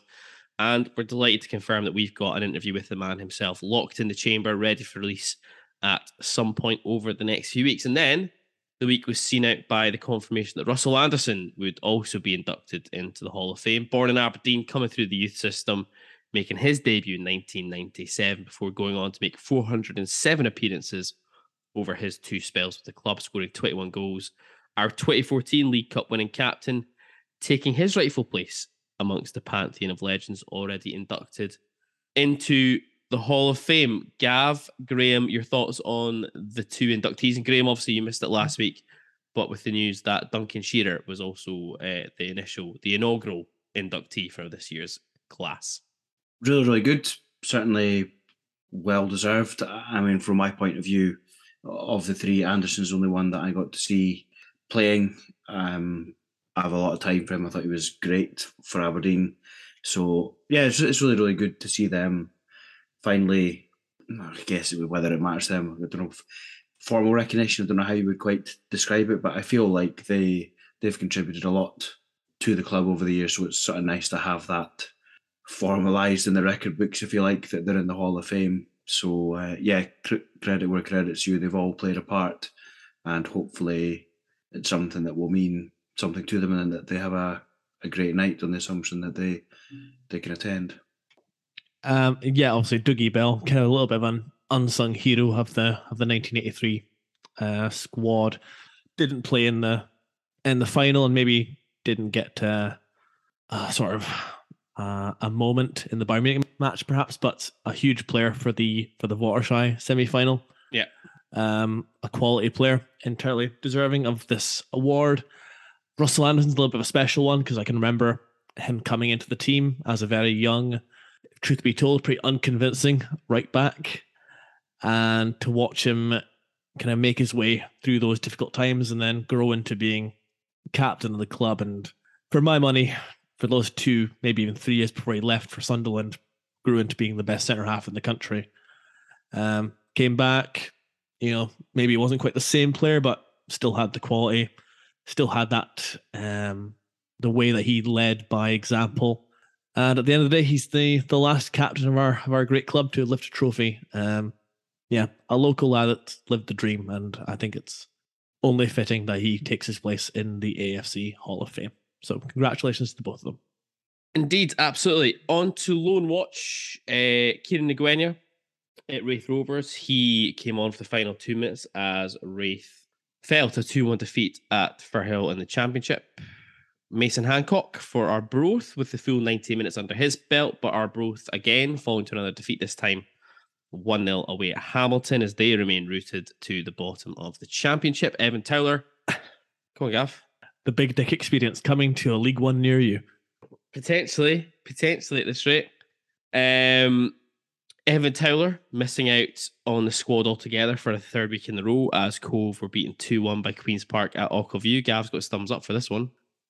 Just once again, as I as you rattle through Lone Watch, as I look at the notes, it's like these are going very well for us. um, where are we now?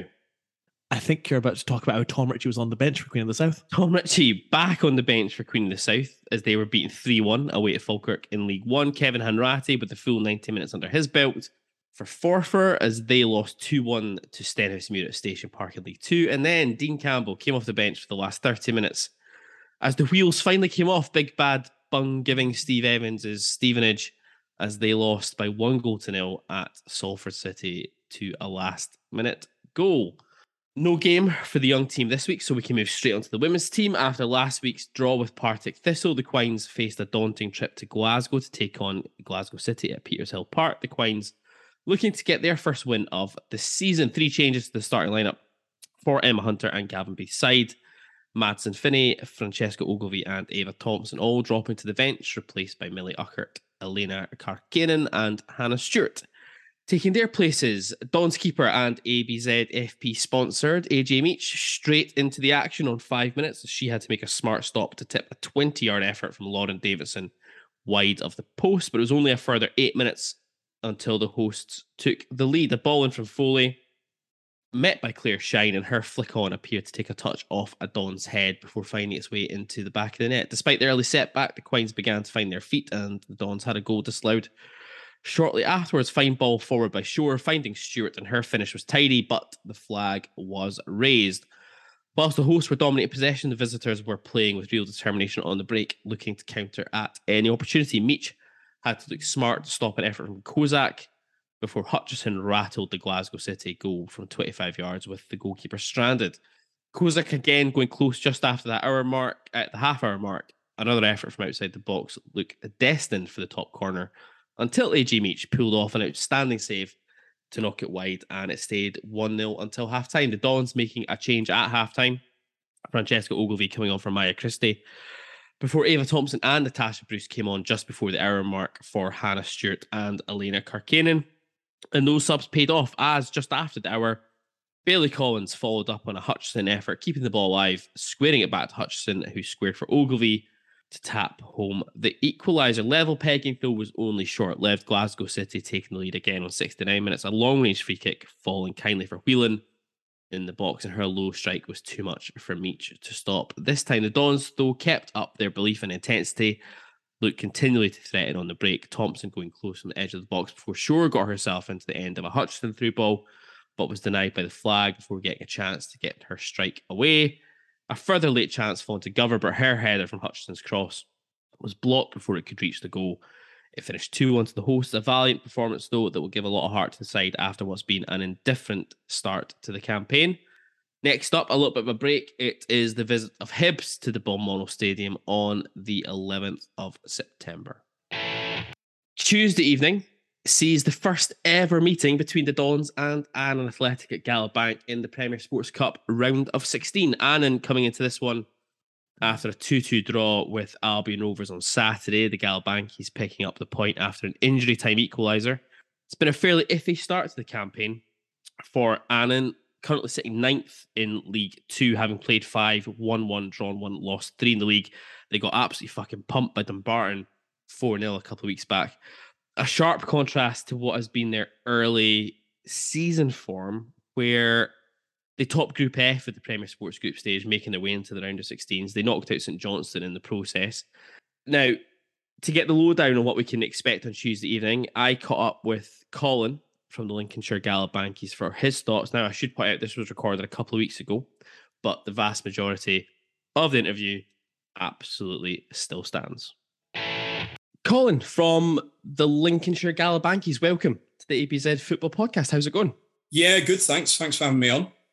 Not a problem, not a problem, Colin. Uh, more importantly, thank you to you for taking the time to, to talk to us about, well, let's just get straight down to business, I think, shall we? Um, obviously, we're looking forward to the very first meeting between Aberdeen and Annan Athletic on Tuesday night at Galabank in the Premier Sports Cup round of sixteen. Looking forward to it? Yeah, very much so. I think uh, out of, well, the... obviously the the maybe the tie at, uh, at Parkhead or or um, Ibrox, it's probably the, uh, the, the the best one we could have hoped for as a as a lower league side. Um, and it'll, I think there'll be a you know a decent crowd in at Galabank. Um, tickets are selling well. Um, should be a good night uh, under the lights. Uh, really looking forward to it, to be honest. Yeah, I mean, it's very rare now that as an Aberdeen fan we get the opportunity to say it's the first ever meeting between mm. a team in, in the Scottish um, setup, which is great. I mean, obviously a tremendous start for Annan to the season, finishing top of Group F in the early stages of the League Cup, a nil-nil draw against St Johnstone, a one-one draw with the champions, championship side Ayr United, which obviously um, the Galabankies picked up the bonus points in both of those with penalty shootout wins, and then wins over Elgin City and Queen of the South yep. meant progression into the round of sixteen. Presumably, I mean, when we when we went through the group stage chat with um, guys from like uh, Dumbarton, Stirling Albion, obviously who are in League Two as well. Yeah, the kind of view they had a lot of time as well. This is almost like an ex- like pre-season almost in a way for for them because they were still trying to get players in the door, et cetera, et cetera. Mm-hmm. But for you guys, obviously, that, presumably, the progression at the group stages was just way beyond what would have been expected. It was, and I think it was. Uh, I mean, it couldn't have got off to a better start against Queen's. Um, probably, I think that was the, actually the first win uh, since we've been in the league. Uh, in any capacity against Queen of the South. So I think it kind of escalated from there. I mean, we, yeah, you're right. I mean, we we were we were seeing it as a just a bit of a, a pre-season uh, exercise, really, I guess. But then it grew arms and legs. You know, we we obviously we beat Queen's and we got the penalty shootout win against uh, St Johnstone. Um, um, and we... confidence grew, and I think, uh, to be honest, the toughest one of, of of the lot of them was the Ayr, the Ayr United game, mm-hmm. um, and we did get a bit of luck in that one. We got we got a penalty uh, right in the last minute, uh, which got us the point that we needed, um, and obviously we got the bonus point, winning uh, uh, the the penalty shootout in that one. So yeah, it, it, from from being like a uh, you know a pre-season bit of fun or, you know, exercise or whatever, um, it grew arms and legs, and uh, and now, you know, we're, we're we're in the next round, and uh, we've we've got a big money tie to look forward to. So yeah, it's it's great. And obviously that kind of followed on the back of, I guess, on the face of it, presumably a fairly successful season last time out, although ending in, in I guess kind of disappointing fashions, because obviously Annan. Yeah. Eventually finished third in League Two, made your way into the playoff final, um, where unfortunately you were beaten three two by, um, well, F C Edinburgh, as they are now. Yes. Uh, presumably aspirations will be high this season that Annan can go a step further and maybe secure promotion at League Two for the first time since joining the senior ranks back in two thousand eight. Yeah, there's a lot of expectation. Um, we're, we're obviously very disappointed not to, uh, you know, not to get promotion. Um, I mean, it's that first leg... Uh, up at Edinburgh that that really killed us, but you know we we we uh, we we reduced it where we wiped out the deficit in the second leg very very quickly. Yeah. Um, but thanks to just a, a complete worldie from uh, an on loan Hibs guy, I think um, uh, that was it. That was it all over. That we we were that close to to to getting promoted, but you know we we played well uh, throughout that season. We'd had um. A, a, a cup run in, in the Scottish Cup as well. Um, a, a three nil defeat by by Rangers really was was a, an outstanding performance in the end. You know, uh, that that's what it culminated in. Um, but yeah, there's some really good league performances, um, and I think you know we, we were unlucky that Kelty Hearts were were just in unstoppable form pretty much throughout the whole season. Um, although we did get a famous win against them uh, on Boxing Day.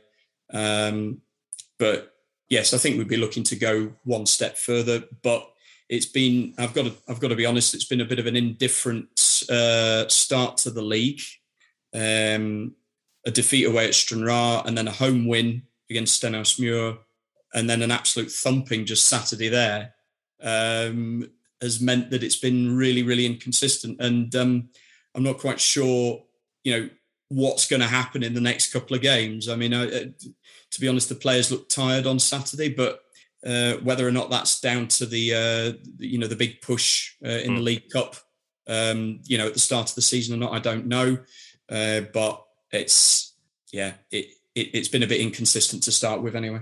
It was a it was a bit roasty toasty in the Dumbarton area anyway on Saturday. I can attest that, having been uh, in in in the region, shall we say, over the, yeah. over the end of last week as well. So perhaps that's maybe something to do with it. I mean, you kind of touched on it there, a bit of an indifferent start. You you you've got exactly at the time we're recording this. This is Tuesday, the week before the game, um, when we're recording. So there's obviously games to take place at the weekend before our match uh, next Tuesday. But you've got exactly the same league record at the moment. So Aberdeen played three, one one, lost two. When I was going back through the kind of data from from last season and, and I guess even from the start of this season as well, I mean, your manager, uh, Peter Murphy, an Irishman, so there'll be two Irishmen in the in the respective dugouts next Tuesday. He's also been with Annan since twenty seventeen. You've had quite a bit of turnover of players, I guess, in the summer, mm. which I don't think is necessarily out of kilter with what you tend to see in the lower leagues anyway. I think you've had eight in, in total, five out. Yeah. Um, I guess the most important thing for looking at last season is the fact that you've been able to retain Uh, your top scorer last season, Tony Wallace, got thirteen in the league. And then the second top scorer, Tom, uh, Tommy Goss, who got twelve in the league. I guess that's a big, big tick in the box for you guys to be able to retain. You know, that's twenty-five goals right there alone um, within the kind of within the squad. Yeah, I would agree with that. I mean, we've we've kept the the nucleus uh, of of a very good s- squad, and, and we've we've got some uh, decent additions as well. Uh, Benjamin uh, Louisin has come in from Gretna, um, who, who, who's looking quite an exciting prospect. Got his first goal at home to Stenhousemuir. Um, and Tommy Muir's come back in as well from uh, from Stranraer. He was he was obviously a big favourite um, about three years ago uh, when we got to the playoffs. Uh, sorry, the playoff final against Clyde. But the one big factor I think has been the departure of Owen Moxon, um, a central midfielder. He's actually uh, he's signed for Carlisle United, uh, so he's he's got the chance to have a crack in, in League Two in England. Um, by all accounts, he's, he's started very well for them as well. But he was a major factor, um, you know, f- uh, for for for us doing so well and having such a having such a good midfield and a free scoring midfield as well. But uh, but yeah, c- keeping um, certainly keeping t- uh, Tony Wallace and uh, and Tommy Gosser. Uh, It's yeah, it's a big factor. It's going to be a big factor. Yeah, I mean, you you were really free scoring last season, sixty-four goals in thirty-six league games. So the second top scorers in the league, only Kelty Hearts managed more, um, but pretty leaky at the back. Um, yeah. fifty-one goals conceded. That's more than Cowdenbeath, who finished bottom of the table. Um, from that kind of limited data set, looking at the results as well um, from the start of the season, like you say, the kind of four nil defeat by Dumbarton the weekend. Hmm. Is it fair to say that Murphy likes to play in a kind of fairly open, expansive way for a for a League Two side? Yeah, I think that I think that is a fair uh, fair thing to say. I mean, uh, when when you come to um, when you come and see a match at Galabank, you know you, you you're entertained. It's it's free flowing football. Um, we've got you know in in addition to the likes of Wallace and Goss, we've got we've got Chris Johnston as well, who's who was formerly of Kilmarnock, mm-hmm. um, very tricky on the wing, uh, and we had uh, Michael Garrity as well last year, who was at, who was at Morton. Um, mm-hmm. So yeah, it very very free free flowing football, um, but it it does it, or it has left us slightly exposed at the back on on uh, on quite a few occasions last year. Uh, you know, we we did we did concede probably you know more goals than we would have liked, and uh, it it. it probably cost us, uh, you know, a second place finish. Mm-hmm. Um, but really and truly, we were never going to catch Kelty Hearts. Kelty had, uh, had, had started the season uh, magnificently, and uh, and nobody was going to catch. We knew by Christmas that we, you know, we really we weren't going to catch them. So just turning, I guess, to the game next Tuesday. What do you think Aberdeen can expect from Annan? How do you expect Annan will set out to take on Aberdeen next weekend? Outside of the kind of players we've mentioned already, who would be the danger men that, that Aberdeen fans should be looking out for in the Annan lineup? Um, I think you'll expect. Uh, I, I mean, I think uh, Annan will just give it their all. Uh, they know they've got nothing to lose. Um, it it'll, it promises to be a good atmosphere. Um, as I said, just at the top of the uh, at the top of it. Um, Tickets are selling well. It's likely to be a, a you know a decent crowd in. Whether or not we we we sell out two and a half thousand tickets or not, I don't know. Um, but yeah, I think I think the danger men will probably, if he starts, then it'll be Chris Johnston. He he will I'm, I'm fairly sure he'll be given a like, free-flowing um, role on the wing, um, and he'll be encouraged to just go and uh, go and take uh, take players on, do what he can. And I think the whole uh, mindset of the squad will be just don't be afraid, just go and have a good go at it. I guess, I mean, hopefully it should be a big away support. I know tickets have been selling well from the Aberdeen perspective on that side of things. It's always, um, it, it's one of these games, again, where it's like it's an opportunity for people as well to tick off mm. grounds on the list in Scotland that you've not been to yet. Um, I guess in terms of aspirations for Annan as well, looking beyond Tuesday for this season, we touched on it earlier on, you'd be hoping to try and make that push to try and get promoted this league. League two is always hyper-competitive. You know, it always is.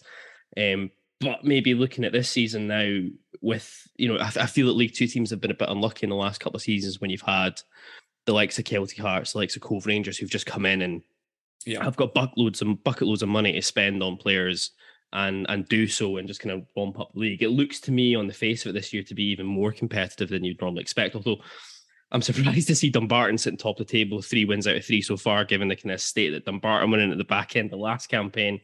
Um, mm. But even then, it looks like it's going to be a really competitive league and, and a massive battle to try and get out of League Two this season again. Yeah, I, th- I think you're. I think you're one hundred percent correct. I, I've, funnily enough, I was saying to somebody else on Twitter that um, it, it's going to be an interesting league. Uh, you know, you, you could count out of the ten that are in it. There's there's six or seven teams that, that you could fancy mm-hmm. uh, to be in that playoff or, or title mix. Um, Like you, I'm actually quite surprised that, that Dumbarton have, have started as well as they have. Um, they, yeah, I mean they were in a right mess, um, you know, at the at the close of last season. Um, but I think you're right in that it's it's only it's only going to get even more competitive with uh, you know with with the pyramid and with with these teams coming up, especially if they've got a bit of money behind them. Uh, it's been well documented, you know, with the likes of Kelty Hearts and Cove Rangers. Uh, getting promoted, and now Bonnie Rig Rose look like they're going to follow in a similar fashion as well. I mean, they've started ever so well um, as well. So, yeah, I think it's it's only just getting going to get even more competitive, um, whoever comes up. But certainly in terms of, of a floating fan, if if if anybody's you know wanting to to come and watch lower league football, um, they'll be entertained because I, I think. With with these newer teams that are coming up, it's cleared out quite a lot of dead wood uh, in the lower leagues. You know, you've got the likes of Brechin, Cowdenbeath, Berwick that have all gone, and they don't look like they're going to come back either. Uh, yeah, well, not yeah. for a long time, you know. Absolutely. Uh, on on that, actually, just on the pyramid thing, I'm always intrigued by this um, question now when when I speak to teams or fans from teams in League Two, especially now. Mm-hmm. What's your own personal view about the fact that there is that trapdoor now out of League Two um, going down the way? Because, you know, for me, I look at teams like Cowdenbeath in particular, who um, I'm not going to win any um, brownie points in the Fife area by using this expression, but Cowdenbeath have seemed like a turd that just wouldn't flush for about, I don't know, ten seasons now. Like they were just yeah. always hovering around that spot. And it's like, yeah. they finally they finally went, obviously, at the back end of last season. Yeah. Um, you know, Berwick were in similar shape a long time before, mm. and you've just seen Berwick kind of disappear without a trace almost. Um, yeah. To one extent. What, what's your personal view on it? Because it, it does, it, it creates a double jeopardy, I guess, from, from one mm. perspective, doesn't it? Because if you have a stinking mm. season, you just never know. Mm. Yeah, you're right. I mean, I, I think it's good in the way that you get some fresh blood. Um, I, I quite like that. Um, you know, in a similar vein to England, um, where you you get clubs coming up from the National League, and you know you get some big clubs going down. Yeah, um, yeah. It, it is quite good. the The only thing I would say is that if if clubs continue to throw more and more money at some of these clubs, how sustainable is that going to be? Um, is it going to sort of take the soul out of it a, a, a little bit? I mean, even further down the um, down the pyramid, you've got the likes of Darvel. Yeah. Uh, now I'm actually based in Ayrshire. Okay. Um, I'm actually I'm actually the uh, one of the few of our uh, Lincolnshire Galabankies supporters group that's that is actually based in in, in Scotland. Um, but I've only got Darvel just up the road, uh, and and there they really are throwing you know the, the kitchen sink at it. Um, but then again, you've got the likes of Auchinleck Talbot that um, that that are quite happy to remain uh, a, a big fish in a small pond. So. it might not be for everybody, you know, to to maybe move up the leagues. Uh, but it's, yeah, I think in, in the grand scheme of things, if it's if it's creating a, a bit of fresh blood, then I think that that can be certainly a good thing and a, a thing to be enjoyed, certainly for the next few seasons. But I suppose it depends just on, uh, you know, how much money an owner is is willing to to throw at a, a, a side that, that's coming through the ranks. Well, that's going to be the interesting thing now with like the Cove and with Kelty, I think, especially Cove, because they're at a championship level now. It's like, how far are they willing to to to, to push things, and are, are they willing to try and push for like obviously like top flight, for example? I'm sure they yeah. would love to, but that comes with its own um, own issues, because I know that there's a lot of players at Cove, for example, who like the fact they're on that hybrid semi-pro kind of model where they can, you know, guys who've come out of the top flight can pick up a nine to five job, earn decent money in the kind of Aberdeen area, but still pick up their money at the weekend, yeah. playing for Cove yeah. and everything. You know, it, it becomes very difficult at that point, I think, um, mm. to make that decision. As long as Open Goal, Broomhill aren't the team that come up this season, that's the main thing, I think. Um, I think the whole of Scotland will be supporting anybody who comes up against them in the playoffs if that was to happen. But I saw they yeah. got pumped four nil by, I think it was University of Stirling last week, so fingers crossed that won't happen. Listen, no. Colin, I really appreciate you taking the time to, to join us tonight. Um, we'll round it off a little bit, but by asking, what are your predictions for next Tuesday? Ooh, um, right, my heart says uh, a one nil win to Annan. Um, midway through the second half, and we we cling on for dear life and get a famous victory. My brain says it's probably likely to be a, a, a you know a two nil routine win for Aberdeen in the end, but I still think it'll be uh, a mouth-watering uh, in, encounter. As you said, it's it's probably a, a new well it is it's a new one for you guys to to to, to come to, a new ground. And I suppose, you know, with the with the amount of fans that you have in the Central Belt, it's probably not the nightmare journey that everybody thinks it's going to be for you. Certainly not for a lot of people, absolutely, definitely. And um, for those people, though, who are making the journey from Aberdeen, it's um, it's far from ideal, but you know what? It could have been a lot worse. Um, yeah. I'm just surprised at the T V cameras. I'm surprised Premier didn't decide to show this one. Um, I say I'm surprised. I'm really not. Obviously, they were yeah. always just going to pick Rangers and Celtic, but I would have thought on the face of it, it was one of those that, you know, it was a no-brainer to pick up. Um, there's always that opportunity, isn't there, of a, of a giant killing and all that kind of good stuff. Mm. So, listen, I love the fact you were really specific about your prediction, though. I love it. Like, right there, midway through the half-time, uh, second half, that's how it's going to go. Listen, mate, really appreciate you taking the time to join us on the podcast. No Give us the uh, an oversight into and reflect what we can expect on Tuesday evening. And it goes without saying, obviously, that apart from Tuesday night, obviously, we wish you all the very best at Annan for the season ahead. Yeah, no, likewise. Uh, I hope you have a great trip, or well, not too great. Uh, but um, yeah, good luck for the season ahead. Uh, and yeah, thanks for having me on. Not a problem. Colin, much appreciated. Cheers, mate. See you later. Which of us predicted that Annan would win League Two? Can't remember. I feel that might have been you. Could have been me. It might have been after speaking with Colin. It wasn't after speaking with Colin. I said Stranraer. Graham said Forfar. So it was you. One of you also said Nguyen was going to be the breakout star of the season. Yeah, it was Gavin, wasn't it? I don't recall that. I thought it was both of you, actually. Could have been. There's a very good chance. I don't recall that. I also don't recall predicting Cove would get promoted. You definitely promote. You definitely predicted that. Don't recall um, that. Anyway, after uh, listening to the chat with Colin and just generally, I guess, gents, your thoughts on Tuesday night, uh, obviously it's a massive game for us. I mean, you, you don't want to, you know, it, it sounds a bit silly saying a game against Annan is massive, but it really is in terms of our progression in the Cups this season. You can only beat the teams who are put in front of you. In, on the face of it, it's the best draw we could have possibly got. At this stage, Annan are the lowest ranked team left in the draw. The only way we could have been better is if we'd drawn them at home. Uh, Graham, obviously you were heading down to deepest, darkest, is it Dumfries and Galloway is classed as? I think it is. Yeah, yeah, I think it will be. Um, yeah, I mean, what what are we what are we I guess hoping for, and what are we expecting on, on Tuesday evening? Uh, well, what we're hoping for is not to be embarrassed. Listen, I mean, even at, at the time of the draw, it was the best draw we could have gotten. Um, obviously they were the lowest ranked team. As it stands, they're one place off being the lowest ranked team in the S P F L. It's pretty ideal circumstances. Um, just got to believe we're going to go down here and impose ourselves as the professional outfit that have spent more than a few quid putting together a squad. Um, we're in a good, feel like we're in a good place. I think we've put the Motherwell defeat to bed. It's a huge game for the simple fact that we want to win trophies, and the only way we can do that is to win each round.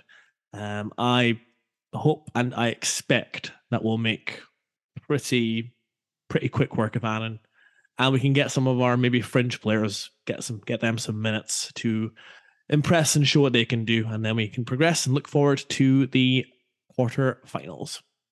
I would agree with all that. Ideally, we would uh, do a bit of a number on them, and it'd be a great game to watch, score a few goals, and we'll enjoy it. Doesn't really matter if we do that or not. We just need to win. Um, it's that simple. You know, we've said plenty of times the best chance of winning anything for Aberdeen, unfortunately, these days is the is the cups. So this represents the next stage in that quest. So we just need to get through it, basically. Um, and then selfishly hoping for serious collapse in the petrol price, because I'm going to go through a, fo- a lot of it, and no roadworks because it's going to take me forever to get there and back. Are we are we venturing predictions here? three nil two three nil I believe that we will win this game. It's good, Gavin. You believe you'll win this game? That's five nil five nil Okay, five nil Uh, I'm going to say it'll be a little bit trickier than people are imagining. It's uh, Astro, quite a tight stadium. Annan will be well up for it. Uh, I'm going to say Annan nil, Aberdeen three. Aberdeen eventually kind of really started to turn the screw second half. I feel like the word stadium is doing a lot of heavy lifting there. Well, arena. Um, and also hope uh, Quass Pump Rangers. Well, yeah, that goes without saying, Gavin, but not necessarily an expectation. Yeah, anyway. Tom um, Ritchie to do fuck all on the bench. Let's um, let's move on from that. Let's let's look at the Ross County game then. Um, on Saturday, which sees obviously our first trip of the campaign to Dingwall. I've got the fear already to face mad racist Malky Mackay's. Ross County.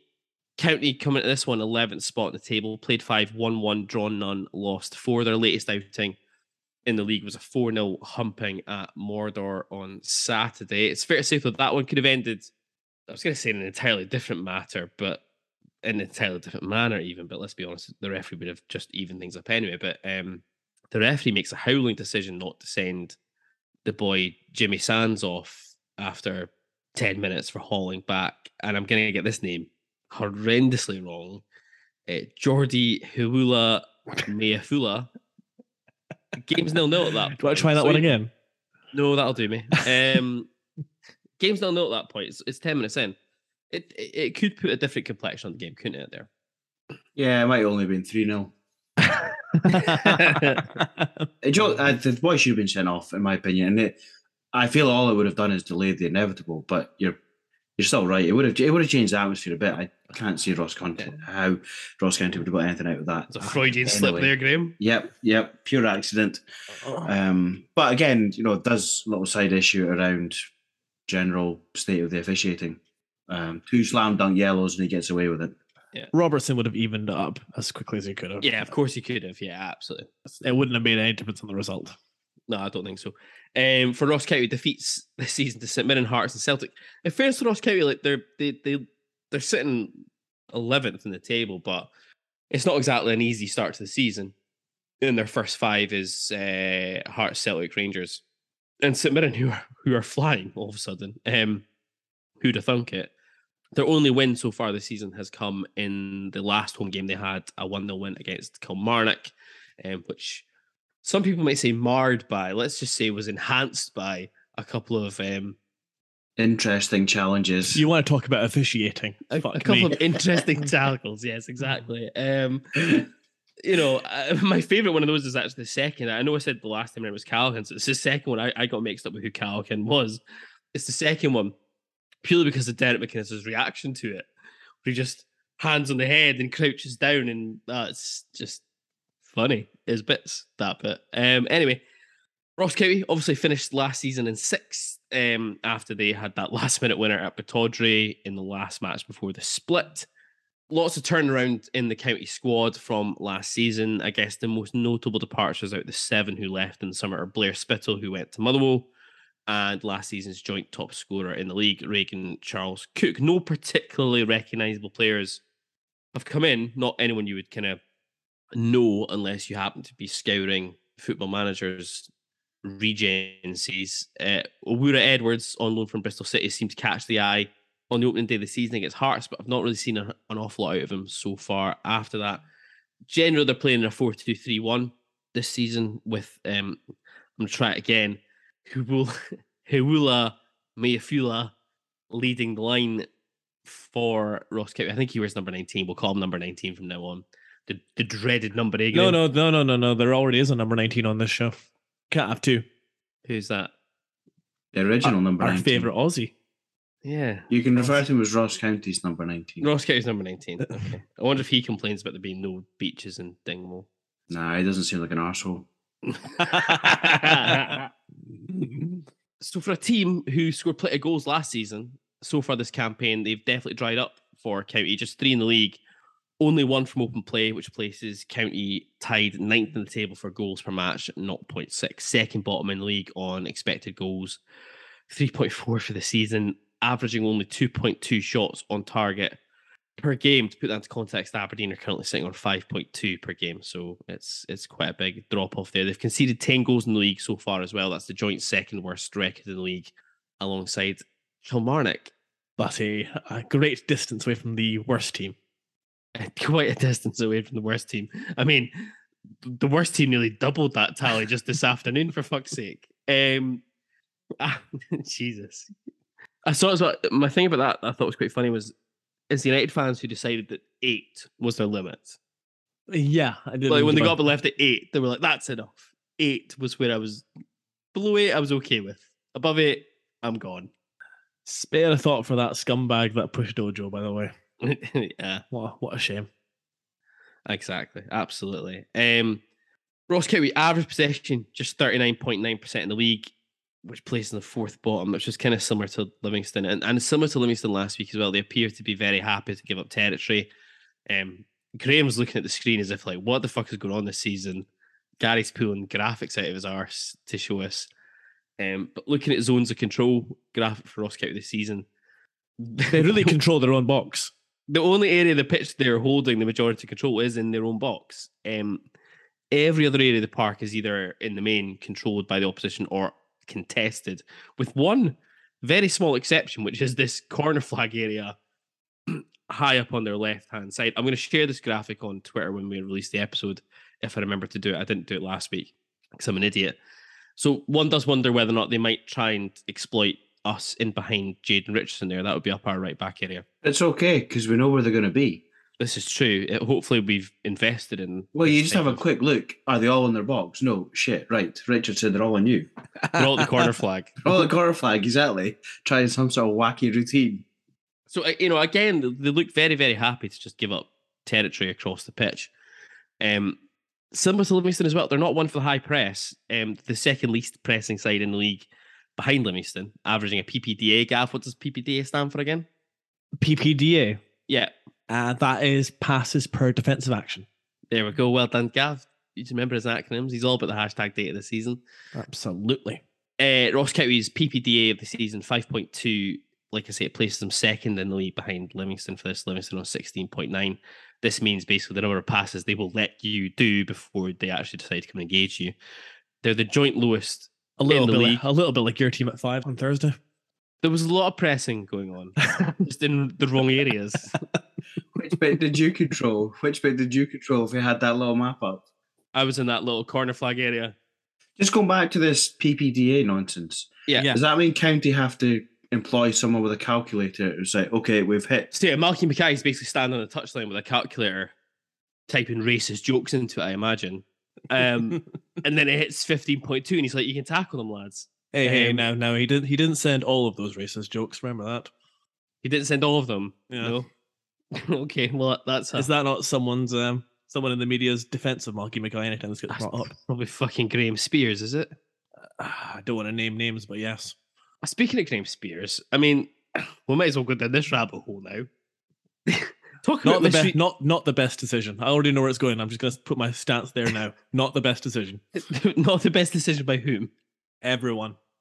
Everyone associated with this. Yeah. I mean, just, just why?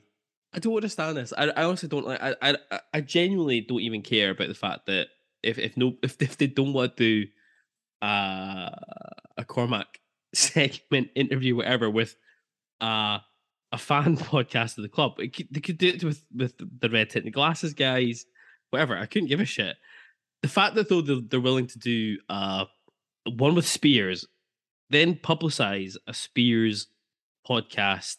You know, let's let's not try and pretend others. Spears has got no love for Aberdeen. The only positive thing Graeme Spears has ever done in my life was that piano segment on Scotsport all those years ago. Um, publicise it. It's that back in the glory days of Sarah O. Yes, it yeah. was Sarah O. And, and th- that, that was that other the jabroni that was on? The boy from the islands. Aye, the boy, but it wasn't even the main one. It was the boy's brother who'd been in Big Brother. Cameron from Big Brother's brother. Aye, yeah, it wasn't even the real... quote-unquote celebrity. It was his brother. Remember as well, they did a segment at, um, I think it was East End Park. Remember they did, like, who could throw the ball the yeah, furthest? It's just what I was going to say. Oh, the throwing. That was like a weekly thing. The throwing yeah. challenge. They went to each club every week to do see who could do the longest throw-in. But they went to, like, Dunfermline and they yeah. got no they got no hunt out, I think, to do it. And yeah. you, you literally could not understand a word he was saying. Yeah. Wow, who... The boy from the islands or no? Both of, both of them. It was like the weirdest like thing ever going. When they finished that first episode with Graeme Spears playing the piano, it's just like, what is going on? And more disappointed, they never came to Pittodrie to test out Seve for the long throw. That's true. Who did we put up for the long throw? They never came like to Aberdeen. Mc- no, they did, but we put up like a right jabroni. It was like Chris Maguire or something. I don't recall. I don't I recall don't them actually that. coming to Aberdeen for that they part. They definitely came here, or they just decided after like six weeks. You wouldn't remember because it was on T V. They came up here like Sunday at twelve or something like that. That's true. So you wouldn't have known. Um, yeah, just uh, just an, an all round bizarre thing to do, especially because it's hidden behind a paywall. So you know, at a time where we talk about people having, you know, cost of living crisis and all that kind of shit, you're then telling Aberdeen fans you need to go pay more to listen to the chairman talk. Just a bad move all round. That's all I'm going to say about that one, um, especially because Graeme Spears is a fucking fanboy of big old racist Malky Mackay. So fuck that guy. Fuck Malky Mackay. Need we say more? Exactly. Um, yeah, going back to um, County, their style, it's it's hard to get a feel about what they're actually trying to do this season by looking at the data. And, and obviously I don't watch a lot of, lot of Ross County because why would I? Um, but looking at their data, they've got the lowest direct speed in the attack of any side in the top flight. So this is the speed at which they progress the ball upfield. There's zero point nine nine meters per second. On the graphs, you'll see it's literally just on the, the, the which one's the Y and the X axis? I can never get this right. Graham's the accountant. I would I would imagine he would know I've, these kind of things. The horizontal uh, axis, what would that be? X is, X is horizontal, isn't it? Uh, let's go with that. So on the X axis, I don't know. Graham's looking at me as if to be like, what the fuck's going on? I completely lost all train of thought here. I'm just trying to get my head around having visual references on a podcast because generally speaking, that doesn't work. doesn't work. We've, we've so figured apologies this. To anyone who listens to this. Gary decided that having graphs on a podcast was the way to go. No, I'm just trying to like, I'm just trying to talk through when you look at the graphs, what it looks like. I'll share it later on if I remember to do it when the pod goes out so people can see it. I'm, um, just, I'm just trying to think what our speed, what's the term? Direct speed in attack would have been when Scott Brown was playing centre midfield. It would have been a negative number because the ball had to keep on going backwards. It's going backwards. Into David Bates, and the attacker's now got it. Yeah.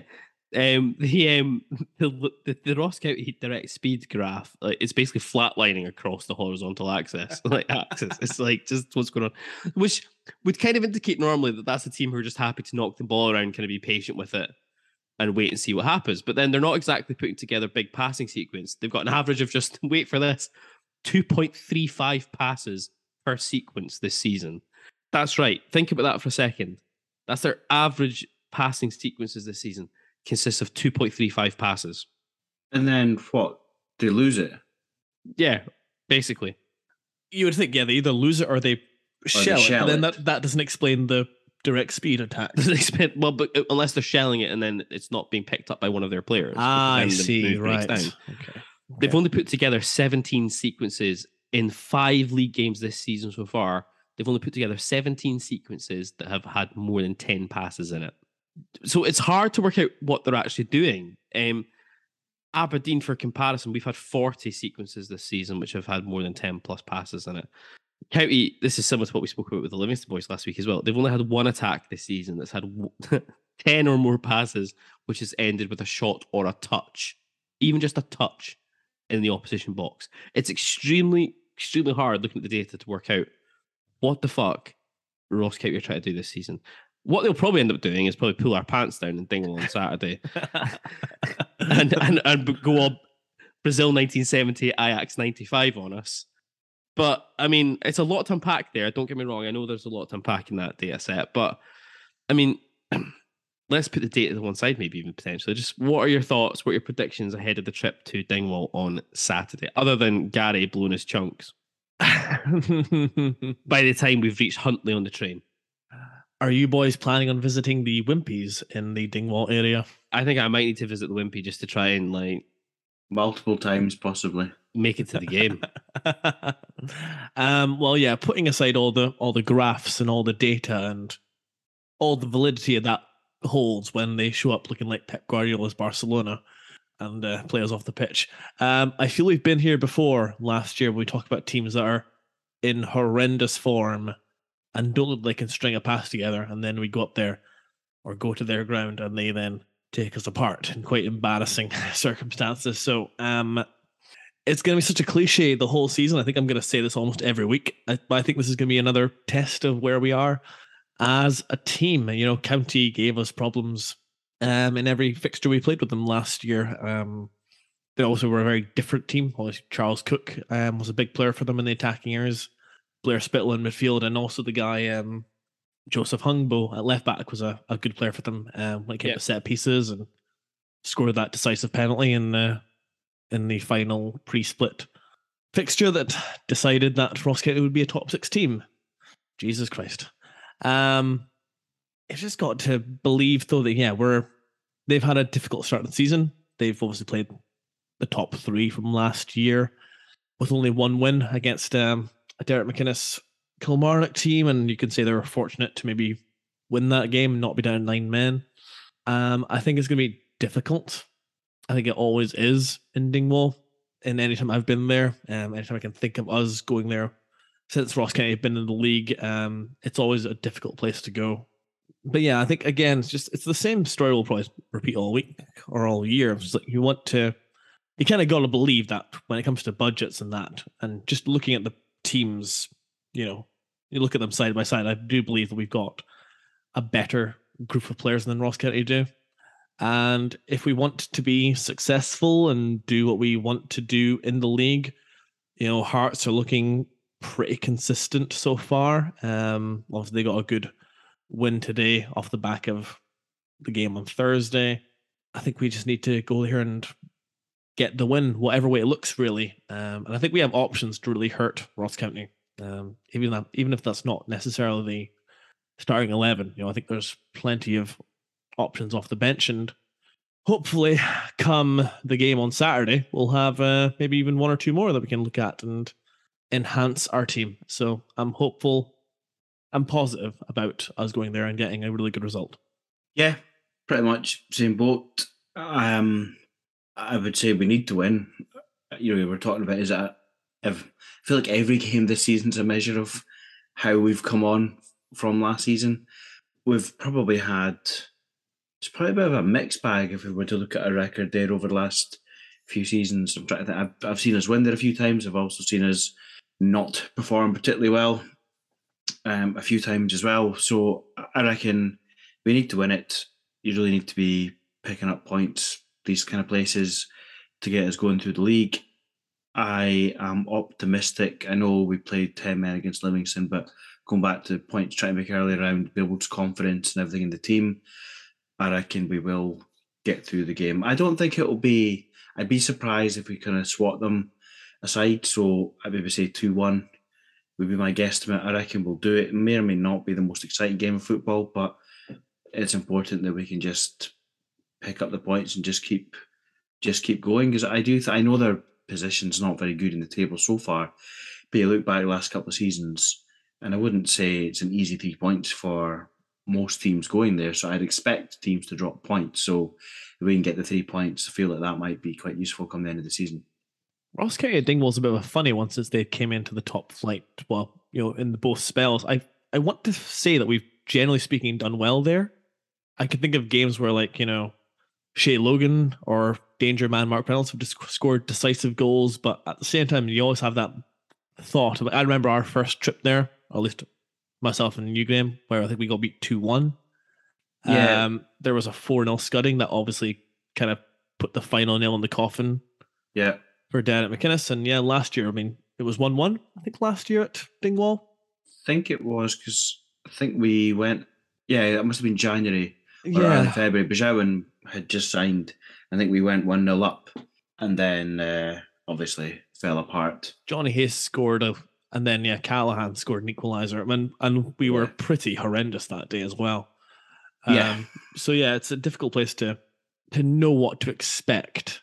And it'll be a test, yeah. I'm just looking at it because it's interesting you brought up, thinking it's um, historically a good place to us. It played thirteen in the league, won six, drawn two, lost five. So it's not potentially as happy hunting ground as you might think. And um, we have suffered some real fucking doings at Dingwall. There was the four one um, the season where uh, McInnes eventually got emptied, which was the one that probably stands out the biggest, I think, out of those ones there. It's it, I, I'm the same. I kind of felt that Dingwall was actually a relatively happy hunting ground, but looking at those again now, it's like, eh. We've had some good results up there, but we've had some stinkers as well. Yeah, I mean, I can remember that first game, especially that Craig Brown might have still been in charge at that point, and it was a pretty bleak affair. Um, yeah, difficult. They've yeah, they've not had a great start, but pains you to kind of say it. Malky Mackay's made them, generally speaking, a pretty difficult team to to beat. Um, it does seem like they're a lot.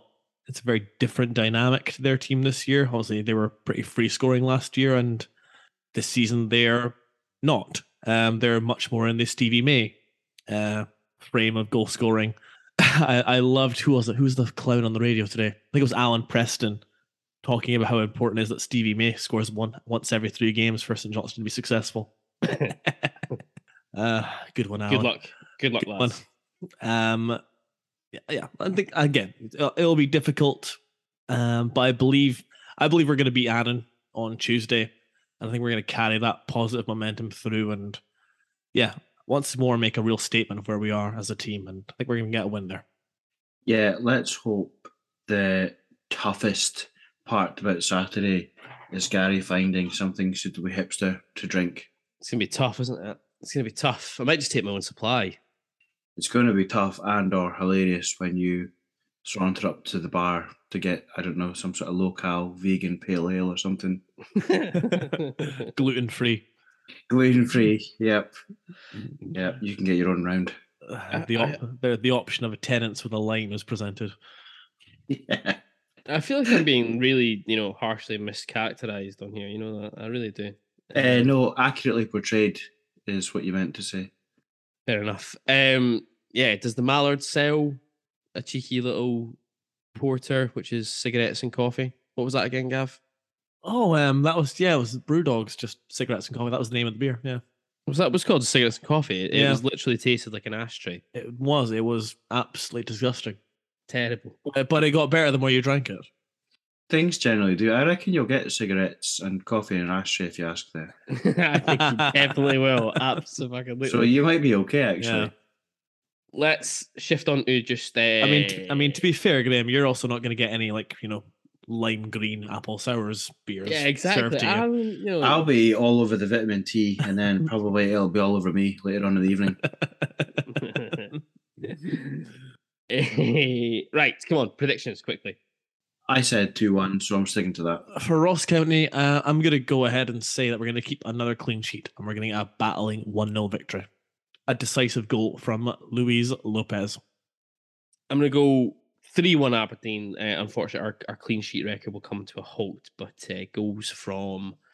I'm going to say the same. I'm going to say Duke's going to get one, and I reckon... Uh, Miofsky. It's got to be Miofsky, isn't it? Where's number nine scores all the time. There we go. Let's move on. And that wraps up this half of the A B Z Football Podcast. Join us after the break for part one of our interview with Chris Clark. The A B Z Football Podcast is proudly sponsored by Siberia Bar and Hotel on Belmont Street, Aberdeen. Each Saturday throughout the month of August, Siberia are bringing you the very best of Aberdeen's musical talent onto their terrace in the sun, hopefully. Join them as D Js, acoustic acts and more take to the stage, and as the bar is only thirty seconds walk from the nearest bus stop to Pittodrie Stadium, it's the perfect place for pre and post match pints. And even better, head to the bar, quote the phrase A B Z Pod as A B Z Pod for a three pound pint of Foster's, four pound pint of Moretti or five pound pint of Fierce any day of the week, including match days.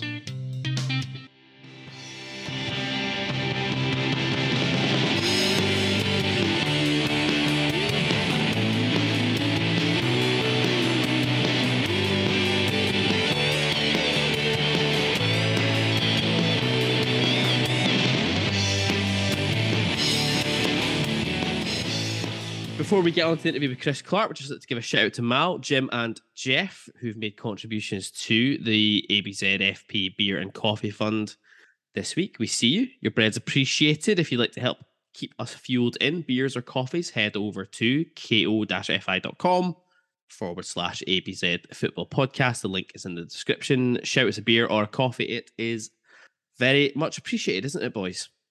Yeah, definitely. Thanks to anyone who takes the time to listen to this nonsense, and for those that can chuck a couple of quid away, it is much appreciated. Yep, getting a beer in, it's always appreciated. Hint, hint to uh, the Livy lads. Good boys, eh? Good boys. Yep, Jack. Really enjoyed Jake. Their company. Good lads. Good lads. Um, we'll hopefully try and get through some of those boys for the return fixture in, I can't remember when that is, December sometime, I think. We'll look at that in, in more detail near the time, I guess.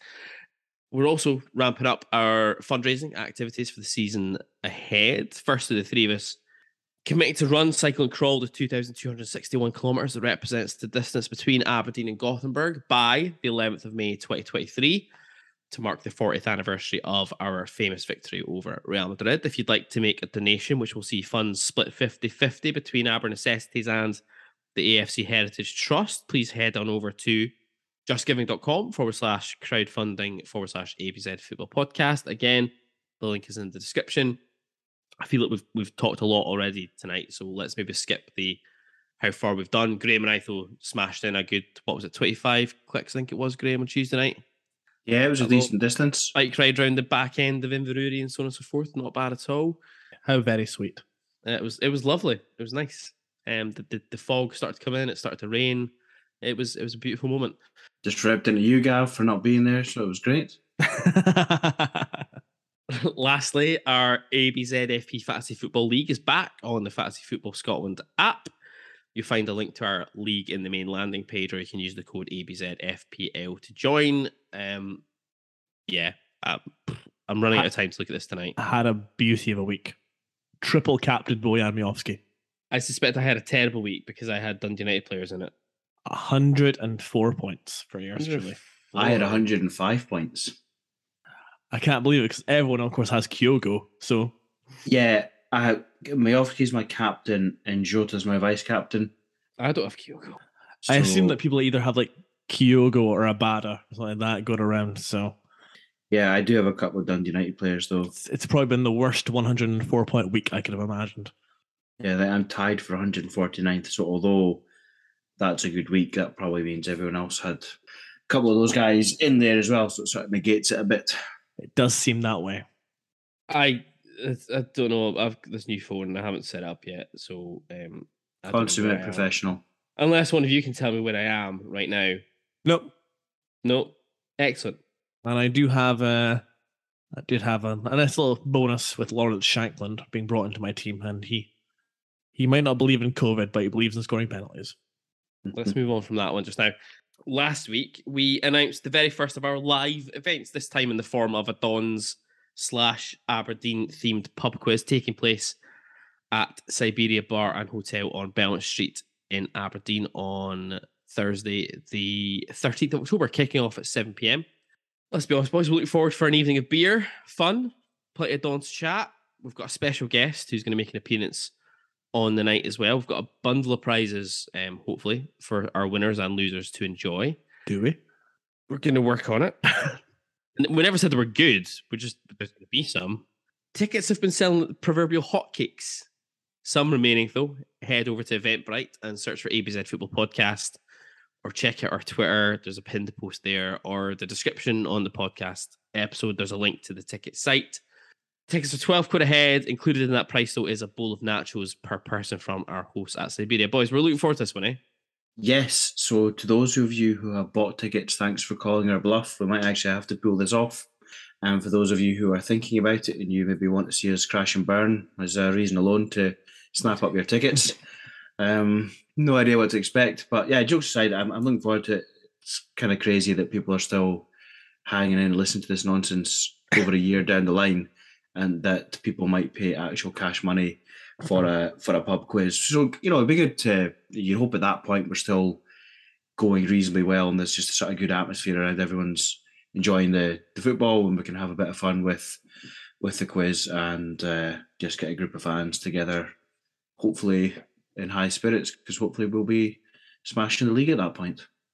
Yeah, it's um it's something we've been talking about for a wee while now, since we've uh, been doing this show, and to make that uh, reality is quite something. Uh, we've got a really good guest lined up. It's going to be a really, really fun night, and yeah, like you say, you can get to see get to see us in person. You can decide which one of us we are based on how we look. You're like, you know, it's like, which one's the which one's the posh one? The the one in the top hat. That's the posh one. Somebody just mentioned, no, I saw it saying, is this week's better than last week with some editing going on? Well, time will tell. No, not really. um, last week was edited, for anyone that wants to know. Um, think of what hit the cutting room floor there. The people need content for this long drive to Annan. That's all I'm going to say. Exactly. And the way back. That's the other thing. And the way back, yeah. Now, it's time for the return of our series of interviews with Don's personalities of past and present.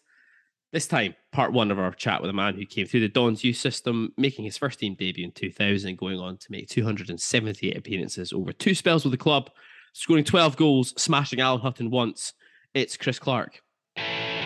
Chris Clark, welcome to the A B Z Football Podcast. How's it going? Yeah, good, thanks. Uh, thanks for having me on. No, listen, hey, the, the privilege is, is all ours. So, born in the Northeast, September nineteen eighty. Talk to us just a little bit about your upbringing, and um, when do you remember really getting into football? Um, it's, it's probably the uh, uh, you're, you're probably talking about primary school, primary primary three, primary four.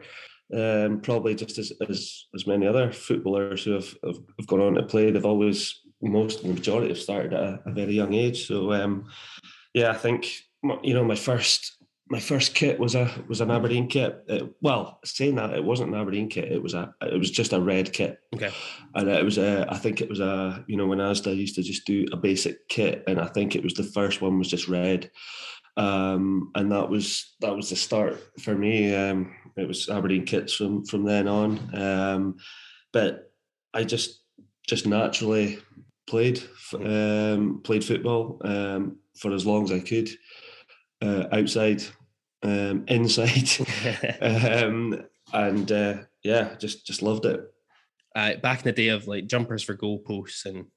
You're playing out there until the, your parents call you in type stuff. I remember that, those days as well. Yeah, I mean, you hear it so uh, you hear it so often, um, but it generally was. It was. Yeah. Uh, I remember it was, it was tr- a couple of trees, uh, uh, you know, as, as posts c- crossing roads that you shouldn't be crossing just to play in a, an area, um, and you know, just from a young age, just just playing um, uh, till it's dark, um, but.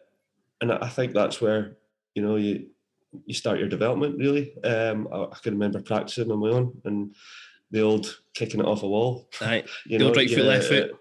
Yeah, yeah, it was. It was. And it was, you know, your mates, no one was going about, so it was just kick the ball about yourself. You know, luckily enough, it, it just progressed, kept playing for the school school teams, and, and then you, then you progress up through, through Boys Club. Yeah. And your boyhood team and your favourite player when you were growing up?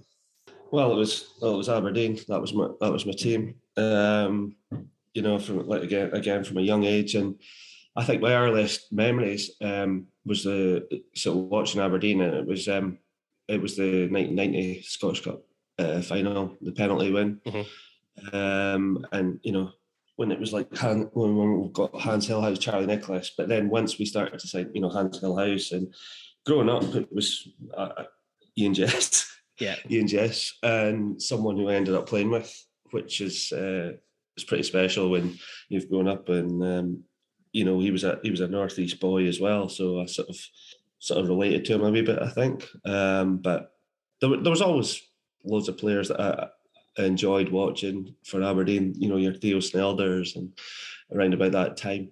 Um, yeah. But yeah, it was yeah. Hans Hillhouse was probably my my favourite. Your favourite.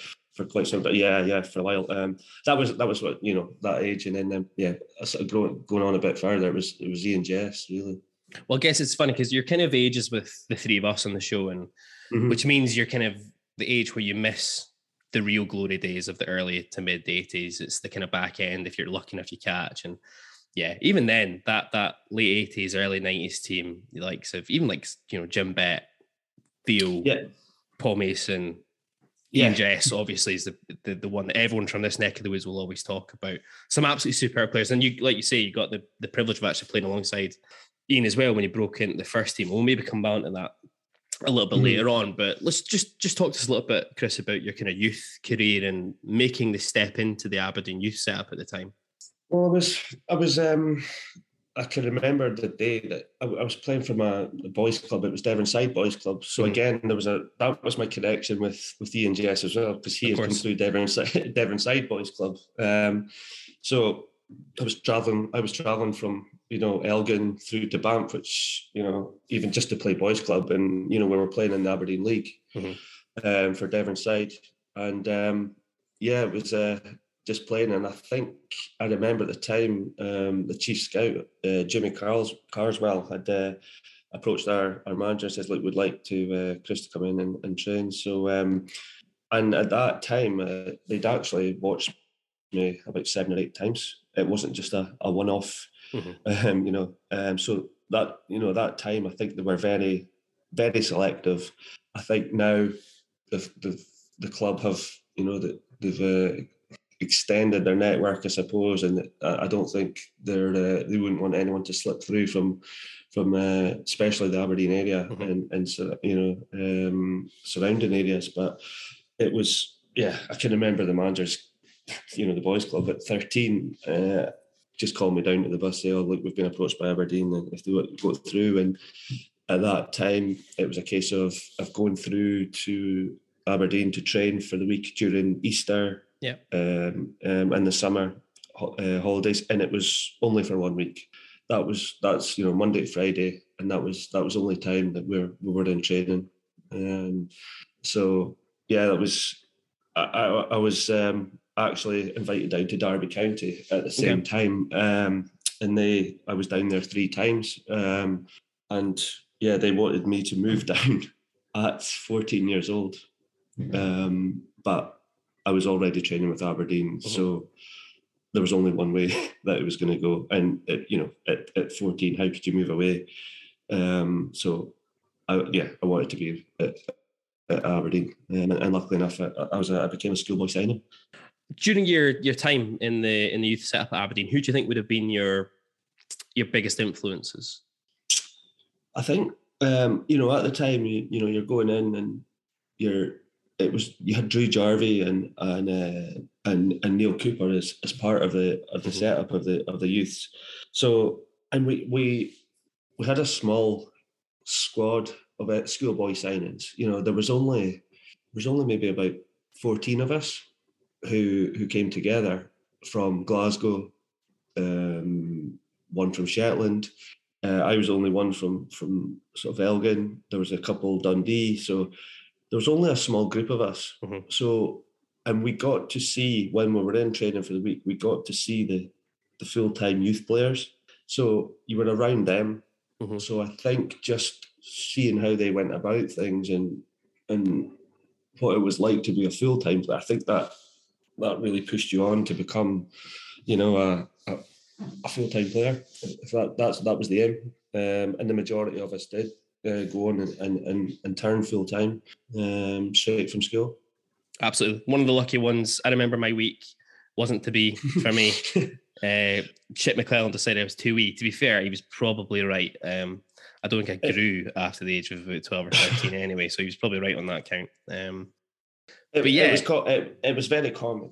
It was, yeah. I can always remember, it was very, remember being how nervous you were because you, you were training from Monday and you got to Friday afternoon and everyone knew how it went. Uh, it was in the referee's room and you had everyone lined up because there was obviously boys in just trialing and you had to, you were more or less called in one at a time.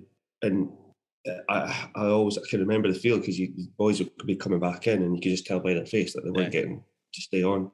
Um, you were maybe one of those players coming back in, you know, but that's, that it happened so yeah. often. Right. But then you just wanted to hear, and then, you know, if you're going in Easter, say, right, we'll see you again in summer. And that, that was all, and you just went back and played with your boys' club. So, yeah. you know, you were still still a schoolboy signing, but like I said, there was a small group of us. It was very, very selective. Um, you know, a number of Aberdeen boys, but there was only a small group of us, and we never saw one another apart from the holiday time. Yeah. Um, well, there we go. On this call, it's a fifty percent success rate. That's pretty good, I think. So, you know. yeah. Yeah. Um, yeah, so, no, it, it, and and often it was a very, you know, same, it was the same message that was, was given was, you're just not quite ready, yeah. um, you're too small, uh, we'll keep an eye on you. Uh, now, whether that ever happened, I've got to be honest, I, I doubt it, but um, yeah, I, I don't know how many scouts they had at that time. I think as well, it's fair to say, um, I'm not going to give away names or, or boys clubs or anything here, but it's, I think it's fair to say that our boys club manager at the time probably burned a lot of bridges after that that week, because um, I think from recollection, there was maybe four or five of us from the same boys club at it, and none of us, none of us got picked. And to be fair, out of the five, I would have been the worst there anyway. um, but there was good players in that side, um, guys like Paul Lawson, who obviously went on to play it. Um, yeah. Yeah, he was he was Celtic youth captain for a while. Guys like Paul were part of that setup, and you know, it's fair to say there was a, there was some choice words I think that Chick had from our boys club manager afterwards. But hey, there we go. These are one of these things that happen, and um, that's what it is. And it's still it still happens now, yeah. as I'm sure you're aware. It, it happens at every club. Absolutely. Um, you know, um, and but now it's happening at a younger age than yeah. fourteen years old, or yeah. or you know, thirteen, fourteen. So. Um, it's it's tough. It's ah, it's hard. It's brutal in, in a way. Mm-hmm. Um, but let's fast forward. This is not my my sob story. Um, let's fast forward to fourteenth of July, nineteen ninety-eight. It's a pre-season friendly at Pittodrie against Peterhead. You come off the bench for the very first time for the first team, replacing Craig Hignett. You were only seventeen at the time, but were you kind of at that point hoping that Alex Miller would see you as being ready to be in and around the first team squad? Um. Yeah, I mean, I mean, and then just going to, when you mentioned Craig Hignett there, he's probably the best player that I, I watched mm.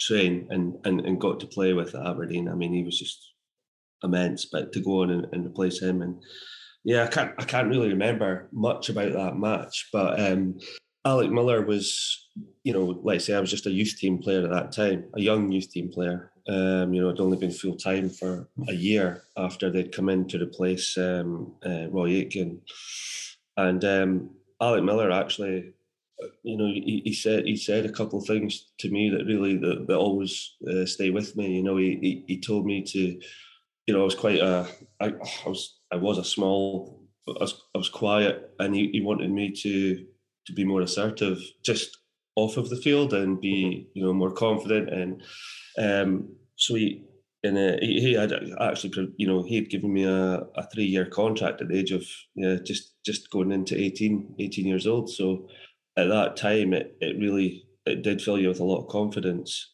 um, that that we were going to be part of the club moving forward, uh, and a bit of security. Mm-hmm. Um, and Alec Miller, he I liked the way that he was in terms of his training and his technical. It, it, it was very tough, but just to be part of it, um, it, it sort of it inspired you to to go on and, and be part of the of the first team.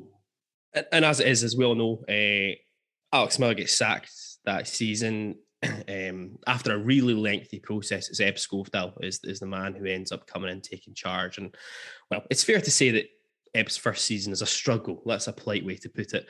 But as we all remember, the Cup's offer a lot of progress, and it's the Scottish Cup fourth round at Inverness that sees you make your competitive debut for the Dons. In the run-up to the game, had Eb given you any indication that he was thinking about putting you in? At that time, we were still we were still playing. Um, the the under twenty-one league was still in place, so um, I had been playing, you know, regularly for the for the under twenty-ones, and I felt that my uh, my performances had been really consistent, and I'd, I was really enjoying it. And um, we'd been training with the first, we were training with the first team all the time, so. And a number of the number of the players that had come through youth team were already in the in the mm-hmm. first team. So to, to be part of that, uh, and join them in the in the first team and, and be part of it was, uh, yeah, it was exciting. But at, you know, at that time it was very difficult because uh, at that time I think you could only have three subs mm-hmm. for the cup, um, and so it was very very difficult to get in a you know get a strip um, for the match day. Um, but I remember being being um, yeah up at Inverness for for that um, that game. And you come off the bench with fourteen minutes to go. Uh, the Dons are a goal down to the same Inverness side that had just knocked Celtic out in the last round, famously at Parkhead. You're on the pitch for only four minutes when uh, you float a lovely cross into the box. Kato Guntveit nods in to scramble a draw. Can you remember your kind of thoughts coming onto the pitch to make your debut and then to play such a crucial role in the equaliser so quickly? Yeah, it was... I- I, I can remember that really clearly as well because I remember warming up and um, we hadn't really... Inverness is such a big pitch uh, up at Cali and um, we hadn't really gone past, you know, we hadn't really put any, delivered any crosses into the box, and it's something that I really enjoyed doing, and I, I always enjoyed playing on big pitches. Um, and I remember watching the game and I, I can remember just... I was a little bit nervous but desperate to get on. Um And the first thing, the first thought in my mind as soon as I got the ball was I'm just going to take him on, um, and I just knocked the ball out my feet, you know, and used my used my pace at the time. And just, just uh, I lo- I liked just I always loved sort of crossing the ball, so uh, to see it go in, Kato, uh, good header, um, and immediately I just felt you just felt part of it. Yeah. And when something like that happens straight away, um, so yeah, it was it was a nice moment. It's not a bad way to start, is it? Short of scoring. Yeah, yeah, short score, but uh, you know, I've uh, I've I've often you know spoken about it's. I, I always enjoyed setting up a goal. Mm-hmm. Um, it's it's something, you know. I wasn't I, I didn't score as many as I'd like to, um, and, but setting up a goal is uh, it was something I always did from a young age, um, and, and I was often playing wide as a as a younger player anyway. Just talk to us a little bit about Ebb. Um, obviously. Eb, no longer with us, unfortunately, but he played such an integral part in so many young players at Aberdeen who he gave opportunities to. What was your relationship with with Eb like? Well, you know, obviously, um, he's he's given me my debut, and um, you know, my, before that, my first responsibility was to wash his car.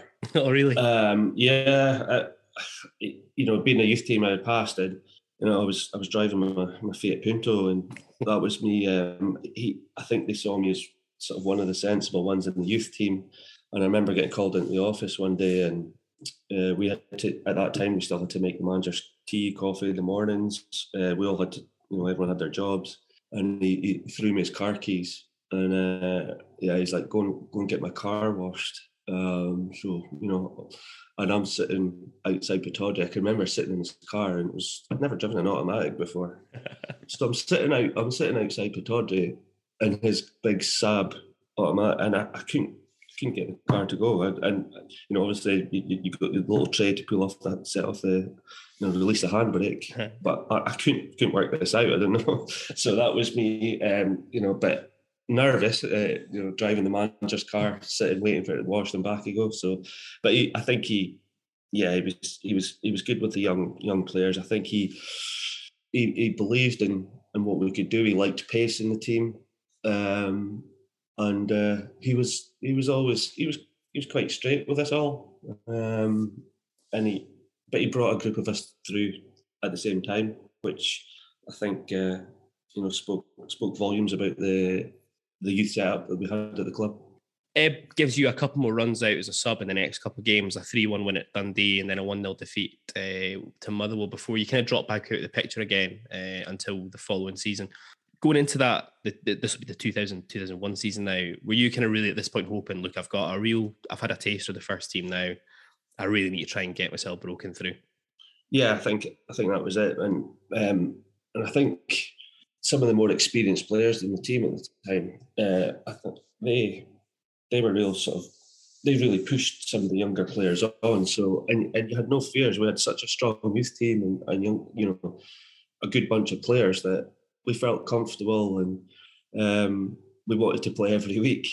Um, But at the same time, it can be very difficult for young players to be in, a lot of young players to be in the team at the same time when, when you're going through a bad spell. So I think looking back, maybe maybe he he realised that, and that's why he, he would often, you know, pull players out. Um, but it, it was just, you know, he, he changed so many things when he came in, and it was it was quite refreshing for probably just, you know, players that are used to the Scottish game. Uh, for him to bring in his methods from, from Denmark, and he'd been so successful, I think you're, you'd be stupid not to listen, you know? Yeah, absolutely. Um, so, yeah, it's, it's, it's, there was some, there was funny moments, he had a good sense of humour, um, some crazy times, um, but yeah, we, we, we all, we, we went into games, you know, Play, delighted to be playing with the players that we've grown up with. Mm-hmm. Um, a lot of us, you know, we'd come through a, a very good youth team, and uh, we just, unfortunately, the results didn't go um, always the right way. Aye. Speaking about experienced players in the first team setup we'd had then, you must have a story or two for us about Ilyan Kiryakov, who would have still been in and around the first team squad when you were breaking in. Yeah, I mean, Ilyan, I think Ilyan at the time, you know, it was around about the, the pre-season when you would you would go up and play against Huntly, and, you know, you play a, a, a few Highland League teams, you go up to Keith, and often at that time, I think we had quite a, we had quite a large squad uh, combined with the, the youths and the under twenty-ones. So, you know, occasionally there would be a game sort of every... every two days, or so the, the teams would get mixed, and they would put some senior players away to hunt, you know, with, and I can remember playing up at Huntly, and, you know, it's it's one of those, it's those moments when you think Ilyan's just, you know, a few years ago he's playing in the World Cup, you know, it's, you know, semi-final, and and you just see him, and he he had a, Ilyan was good with the young ones, he, he wasn't, um, you know, he, could, he had a, a bit of a temper on him, but I think he was, he always, uh, he was, I think he was coming to the end. And I think he knew it as well, Ilyan. Um, and yeah, he was just, he was a, he was a bit of a character. I remember us all being in, in Riley's, the youth team, all being in Riley's and uh, playing a bit of pool in an afternoon. And Ilyan had just been sitting there for the majority of the day, I think, on his day off. And, uh, you know, we were all sitting there, and I could see him, and he's just parked outside. We're looking down, and he's parked outside on the double yellow lines. So he's just, that's where he's just decided to park, not a care in the world. And we're shouting across, Ilyan, you're getting a, a ticket, you know, traffic warden's there booking them, and we're looking out the window watching the traffic warden do it, and Ilyan's just, we shouted over, and he just laughed, waved, and then off he went downstairs, leaving, waved, and we just watched him throw the car park ticket, uh, the parking ticket onto the pavement, and off he went. And it, it was that, you know, he just, he was, he's quite a laid back character, but he still, he still had so much respect for, for what he had achieved, him and Sanko at the, at the World Cup, and, you know, you get to play with these players. I remember watching them at the World Cup. So, you know, um, when you get to be on the pitch with these guys, it's it's pretty special.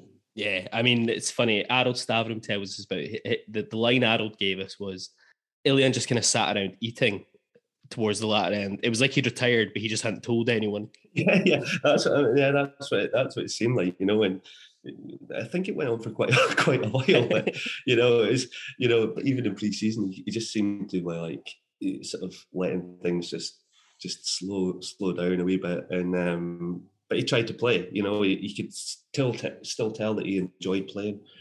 Um, but yeah, it was just a, it, it was good to get yeah. get to share the pitch with him. A cult hero of that mid to late nineties period of time, I think it's fair to yeah. say. Oh yeah, I can, I can remember them signing. You know, it was yeah. uh, it was huge, absolutely huge. A first full start comes for you in the league, a one nil defeat away at Kilmarnock, and that starts to see you then start to take up a fairly regular place in the in the Don's starting lineup. You play in that mad five three victory at Dundee United, which ends up also being Ian Jess's final goal for the club, although he, he still was around for a few weeks afterwards.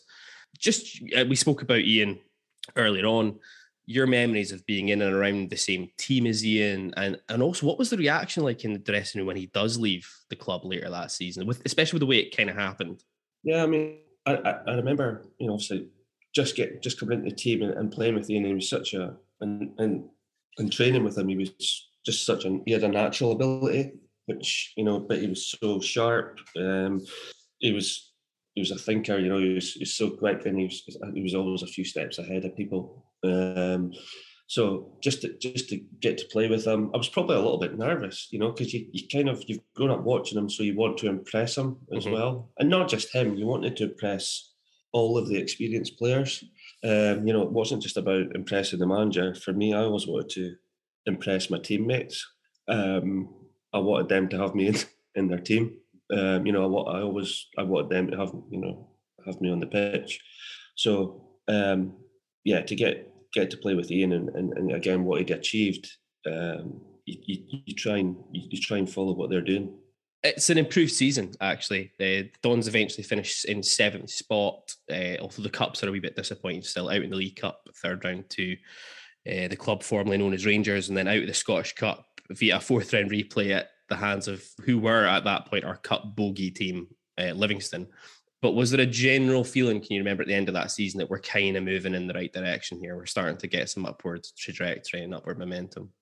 Yeah, I can't, I can't really, I've got to be honest, I can't really remember too much about that, that sort of the end of that season. Um, I think I was, I was, you know, pleased, pleased that I'd been involved uh, more often. Um, I, was, I think I was quite frustrated at times because I hadn't played when I felt that I I deserve to be to be playing, mm-hmm. um, but as a young player, again, you know, we had a, probably quite a, a large squad at the time, and, and you know, managers maybe under a bit of pressure. Again, he has to go with the maybe more experienced player. So, um, yeah, I can't I can't really remember too much about the feeling, but it was just, I think there's always that feeling where you know you can do better. Mm-hmm. twenty-seven appearances for you that season, uh, fourteen of which are starts. So you're kind of starting to make that breakthrough. The start of the following season, again, the two thousand one two thousand two season, again, you're in and out the first team a wee bit. You play at home in that, I, I hate to bring this one up, the six one defeat at home to um, Livingston in the League Cup. Can you remember much about that one, or is that just one you just go, you know what, that's one of those nights, just nothing goes right?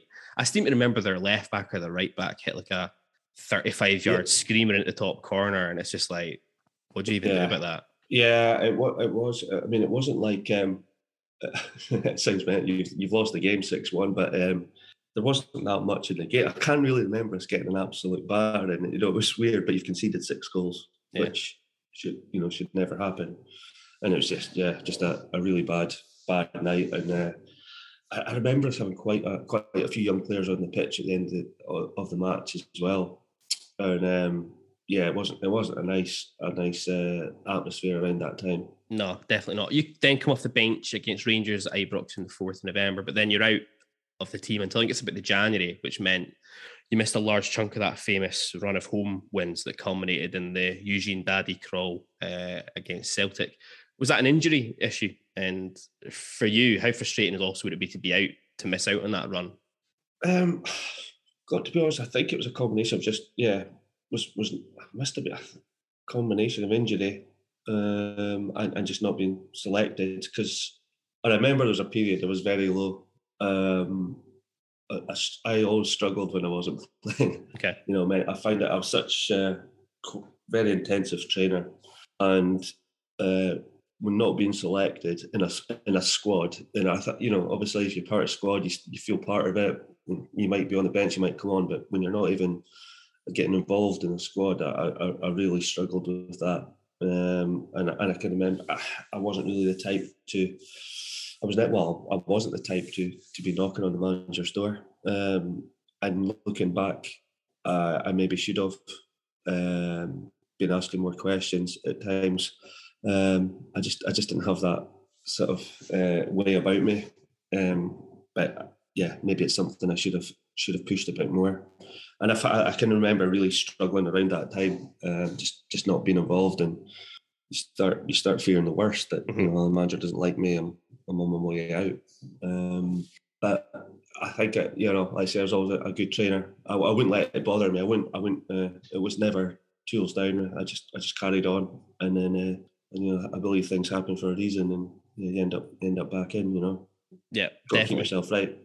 Absolutely, and you come back off the bench, back into the, the squad uh, against Rangers at Pittodrie in that infamous Saturday evening game that saw Robbie Winters pick up some extra pocket money while he was taking a corner kick. Um, I don't think you were on the pitch when that incident happened. I think you were still on the bench at that point. But when the boys get taken in, I can't remember who the ref was that night. I want to say it was Mike McCurry, but I'm not sure if it was. When you get brought in to the dressing room after what's going on there, what's what's the chat in the dressing room about, like, what's happening out there? No, I think I think everyone just knows that it's it's it's hostile. You know, you can sense it. You you, you can sense it in the warm up. Mm-hmm. Um, it's you can just sense there's a but. When certain things happen, um, you're not in control of it, you know, and you, you, you've got to, to remain focused. Um, but, you know, you made me, you know, reminded me of going back to when I was younger. We were um, primary school, we were invited through to, to be the ball boys. Okay. Um, for uh, and it was an Aberdeen Rangers match. And I can remember being the ball boy in front of the Rangers fans. And, nice. uh, Yeah, we got absolutely pelted with uh, with coins, and um, this is true. I can remember we, and it, it happened for all the ball. We all collected the, the money that was lying around the, the track, and that that paid. We stopped on the Great Northern Road at the chip shop, and that paid for the whole bus for our, our food on the way home. And that's how many coins were thrown Aye. at the at the players. And that's we were well, primary, must be ten years old. Aye. Um, So that was one of the memories of, and that's my early memories of, of Aberdeen Rangers, you know. Um, and I think that was, I think that was the match where Aberdeen won two one. Hans Hillhouse had scored, and I think it's when Terry Butcher had kicked the, a hole in the referee's in the door as well. As well. Okay. So, uh, uh, so much had happened on that on that evening. So that's it. That's it, sort of early memories of Aberdeen Rangers at, at ten years old. Um, the the intensity of the match. I take it the rounds were on Robbie that evening, then, were they? Yeah, yeah. Just I can't remember. I mean, it was just it was just Robbie's face. You know, he's he's like sort of helped me. You know, um, Robbie wasn't the biggest, but uh, yeah, it was just yeah, there's there's nothing you can do. You can ah. get out of the way, and that's it. It's just it's it's it's not good to see. And then you kind of start coming back into the team again towards the back end of that season. A three two win, I think, at Dundee, and then on and off the bench. I think as the season progresses, as Aberdeen get a return to European football. Um, The following campaign, though, is the one that really does see you break into the first team properly. I think it's fair to say thirty appearances in total, a first ever goal for the club on the opening day, that late, late, late winner at Easter Road. What do you remember about that one? Yeah, well, uh, that's that's my. Uh, I've got I've got a nice picture of that moment when I when I've scored. Um, it couldn't have gone any better. You know, it's the opening game of the season, Hibs away, and I came on. I think there was about twenty minutes to go. And, um, you know, I think it was at the time Derek Young had gone down the right and he just slid a ball across the box. I came in late from the, the left wing and just managed to time it right, came onto the ball and, and uh, managed to slide it home. Um, but it was right in front of the Aberdeen fans. And to score your first goal, winning goal, first game of the season, ninety-seventh minute, ninety-eighth minute, uh, and it just, yeah, it was, it was chaos, which, yeah. I can remember it so clearly. Yeah, in, in in modern football parlance, I think it's limbs is how you would describe the away end that, that day. yeah, yeah, it was. Yeah, I said I've got I've got a great picture, and um, yeah, it was just your first goal, your first goal for Aberdeen, and you know I'd I'd, I'd scored for the youth team, I'd scored for the twenty-ones, but to go on and, and then get your first goal, um, it was the, the winning one was was special. Nice. That season ends up being a real mixed bag uh, for the team. The league form really drops off after exiting Europe at the hands of Hertha Berlin. But you were on the bench in the Olympic Stadium that evening. Talk us through just the disappointment in the dressing room after that one, because we ran Berlin really close over both legs. And to put that into perspective for some of our younger listeners, they'd spent something daft, like ten, eleven million quid on, oh, the lad's name, the Brazilian boy's name. Oh, yeah. I, I, yeah. I know, I know who you're on about. I want to say Marcelino. I want to say Marcelino, but I think that's that wrong. Could, that, yeah, It sounds Brazilian, I'll give you it. That was it. But, they spent um, that sort of money. They were they were spending loads of money in the Bundesliga that season. Um, how did that feel to run them so close? I remember that because um, I was on the bench for the, the home leg as well, um, and that was strange. That was like a five o'clock kickoff, yeah, um, I think. And then uh, yeah, to go across there, and I remember, um, you know, I was I was gutted at not getting on the pitch, um, but it was it was a close match. It was, you know, I don't think, I can't remember making many changes, but the team had played so well and did deserve something from the game. I think we're very lucky to go out. Um, but just at that time, you see, you know, you go to that stadium, and I think they were already on on with uh, developing the stadium for the World was Cup. It the German, yeah, the World Cup. So yeah. It was just the scale of, of the stadium, and, and it was it was half empty, you know, just because of what they were doing. But it was special. I think that's when you realise, you know, that that was the, the sort of being part of the, the European nights, and you know, I'd I'd, I'd, I'd managed to play in the, the Nistru games. Yeah. Um, before that, so it, it was nice to be involved. So I think that's why there was a little bit of disappointment with not playing the Hertha, Hertha Berlin games at all. But just to be just to be there and experience that, it was uh, it was a, it was good. Do you remember the um, massive gas burners they had? Yeah, there. Every time they got a corner kick, they just fired them up, and it was like, "What the fuck is going?" I remember being yeah. in the ground, and be like, when it first happened, you're like, "What the fuck is going on here?" Like, you, you could feel the you could feel the heat, yeah, um, from the bench. You could feel the heat off of that. It was um, it was impressive, you know. But mad, you know, now, yeah, and yeah, now you can't get in with a plastic bottle, you know. Um, so yeah, it's uh, yeah, that's it. Again, it just adds to it adds to an atmosphere in a, in a stadium. Yeah. Um, And and it's something, yeah, when you see the, the German stadiums, the atmospheres they create, it's it's it's it's, fun, it's fantastic. It was a fair surprise when they first went up, I tell you, for the kind of the drunk slash hungover Aberdeen support that were there that day. It was just a moment of, what happened there? Did you just see that? All right, cool. Um, yeah.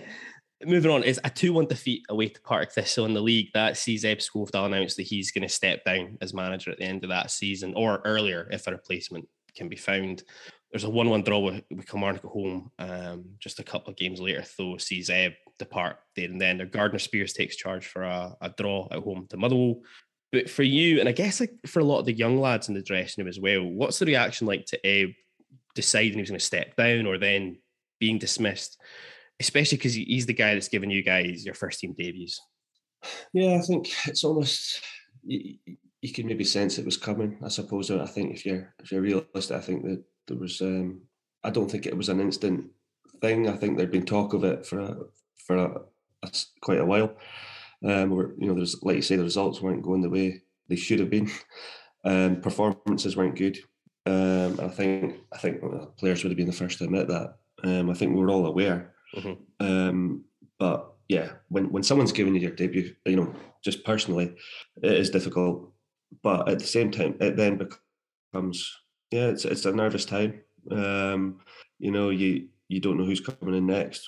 Will they like me? You know, um, how, what changes will they make? And yeah, you just you just have to you have to remain focused. But with having Gardner still about the club, who'd been with, who had taken, you know, the youth team and the under twenty-one seat. He knew us all well. Mm-hmm. So I think we were we still felt, you know, comfortable enough to to go out there and keep and keep performing. It's Steve Patterson and Duncan Shearer, the guys appointed to take charge of the club. It's, it's fair to say they're kind of tasked with attempting to drastically reduce some of the costs on the playing side of the, of the club. But for you, again, just on a personal level, what were your kind of initial impressions of the new management team? And, and did they give you indications to begin with that you were very much in their thoughts, or is it more a case of everyone starts with a clean slate and we, we see where we go? Um, yeah, I think I think um, we were obviously aware of of how Steve Patterson had, you know, grown Inverness as a club, um, and the success he had enjoyed. So we all we all knew, and obviously with Duncan being a, an Aberdeen legend anyway, um, you know, it was you've got people in there coming in that are familiar. Mm-hmm. Um, so it wasn't, you know, and they know the Scottish game. Um, so, and, and I had that sort of Steve Patterson being an Elgin City player growing up. I remember watching him for Elgin. Of course, um, yeah. So, uh, yeah, as a young player, so it was, I was kind of quite excited um, when he when they arrived, um, and they didn't complicate anything. Um, sort of sort of went back to basics, I would say. Um, he, it's, he did like to play attacking football, and I think that's what he tried to install um, straight away. Um, I think that's what he enjoyed with Inverness, um, and he, he tried to bring that and and just sort of simplify things a wee bit. Training, you know, uh, just training the way we went about things. Um, it was, yeah, it was. Um, and then, it, you know, he, he started looking, bringing in players that he knew from playing in the lower leagues. Yeah, uh, with you know Inverness. So that was that was his, you know, players that he could, you know, could do a job. And you come back into side in their first game. You come off the bench the final ten minutes. Uh, it's a three nil defeat away at Dunfermline. But from that point, you're a pretty regular starter for the new management team. And by the end of the campaign, things have settled. We've kind of been hauled up the league, finishing eighth spot. I think, though, with a points tally, it would have meant we finished in sixth. No, I th- I think, I'm sure there was a, when they first came in, did we not win four out of the five bottom six matches? And I, I think, think so, it was something yeah. crazy where we ended up with more points than the team in fifth. That's it right. Was, yeah, there was it was madness when so if, you know if you're looking at the league, it just looked crazy. Uh, yeah. The league table, but we we I remember we we just really enjoyed the, well, you shouldn't be in the bottom, you know, you shouldn't be in the bottom six, but yeah. that's where we were. But we we won four. I think we won four out of the five matches, and we we were actually we played really well in that last spell of that season. Yeah, no, I think I remember that as well, and it it was that moment where you go, okay, there's like some confidence building, and bring that into the next season, you kind of see where you go. Um, one thing we have to ask about, um, fifteenth of March, I know the, the reason I'm asking it, Chris, is because actually you're the only guy we've spoken to so far who was in and around the squad at this time. So um, fifteenth of March two thousand three, it's a home match against Dundee, and Steve's missing in action. Now, the official line at the time to the fans, et cetera, was that he was unwell, and uh, Big Duncan Shearer had to take sole charge of the game that day. Were the players aware on the day of the actual circumstances, and what was that like to deal with? Um, well, yeah, we were aware. It was, you know, it was, um, there, there, we knew that there'd been a, a function on um, in the town, or at the beach ballroom, I think it was. I think it was the beach ballroom. And I yeah. think, yeah, it, it was an official function because yeah. I th- I think I think uh, Russell was out there because he was injured at the time as and representing the club as the captain. Yeah. So um, and um, yeah, they were they were there. So but we it was the usual turn up, um, arrive for the game half past one, and just remember us sitting in the in the dressing room, and you know normally a manager would come in about twenty to two, right? Here's today's team. If that's how they approached it, or if the team had already been named, you know, just have a, a few words. And we're sitting there and no one's in. It's quarter to two. And gets to ten to two. It's two o'clock. You know, you're, you're away to kick off in an hour. Aye. And we're hearing whispers that the manager's not here. And then, we, you know, we know that there's been a, a function on, and yeah, we just, everyone had their own stories, I suppose. But um, yeah, it's, it's, it was, I think we knew, and and Duncan came in with Osher Williams, and he says, "Oh, the manager's got the manager's got a stomach bug." So, and he just went out again, and we're all sitting there, right? Okay, but I don't think I, I don't think the team had been named, so we're sitting there, and we're still like, and then he came in. I remember Duncan came in, and I don't know what what was going on, but I remember they come in, and it was, it was getting to quarter past two, and I'm like, "Boy, he's waiting." And he's, Duncan was, "What are you waiting on? Get stripped." And it was kind of, I think, I'm sure that the team must have been named, or I can't remember how exactly, but I just remember sitting, it was really, I think by the time we got out, it was twenty-five past, half past. And it was just, we kind of knew, but once you go out to do your warm up, yeah. you're you're going out to, you're preparing for the match, you know, you're, and then I think everything that went around that following the match, can't, I can't remember the score, maybe three three, uh, I think. Oh, right, okay. I think it was a three three draw. It was a thriller. yeah.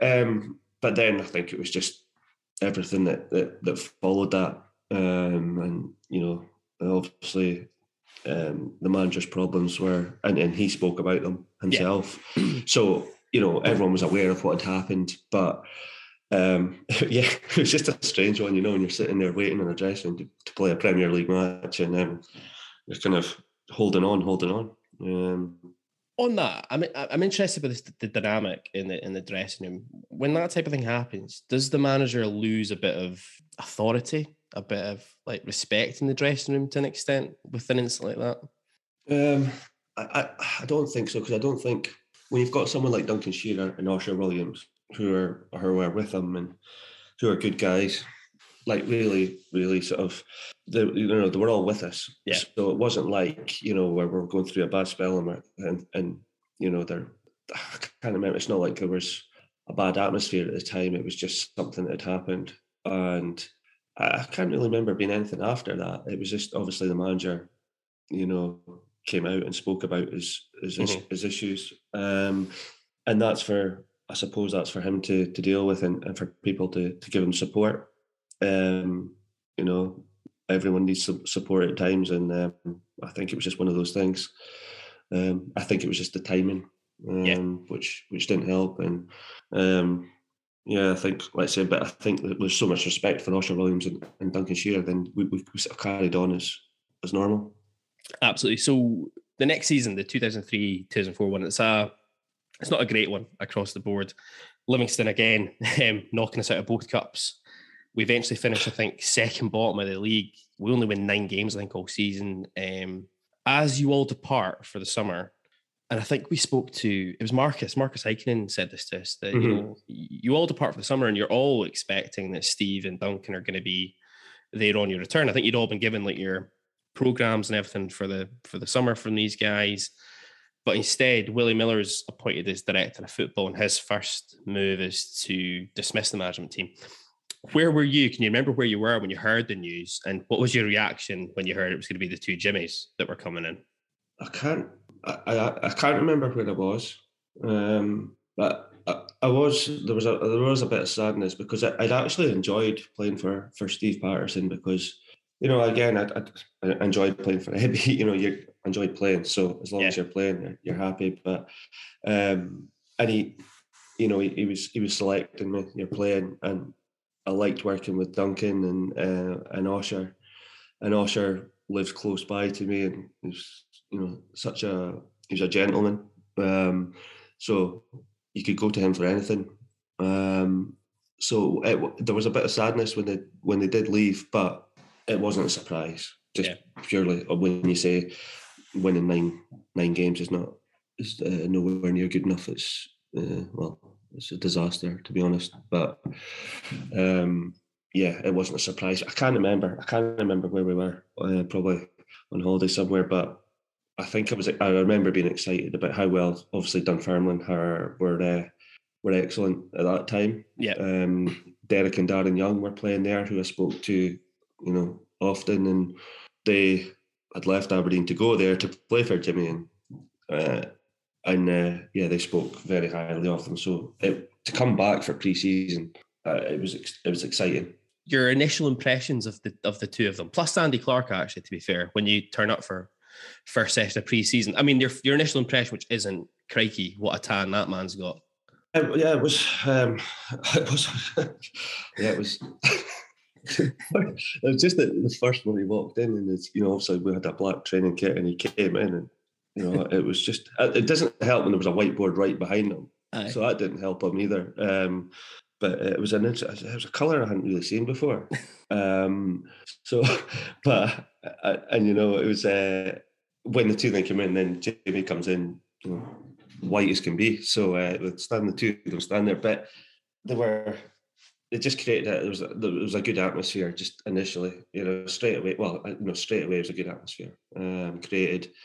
There was a, a real structure to the pre-season um, that was all in place, um, and you know we're straight into it, and it was hard work. It was a, it was it was hard, um, but very enjoyable.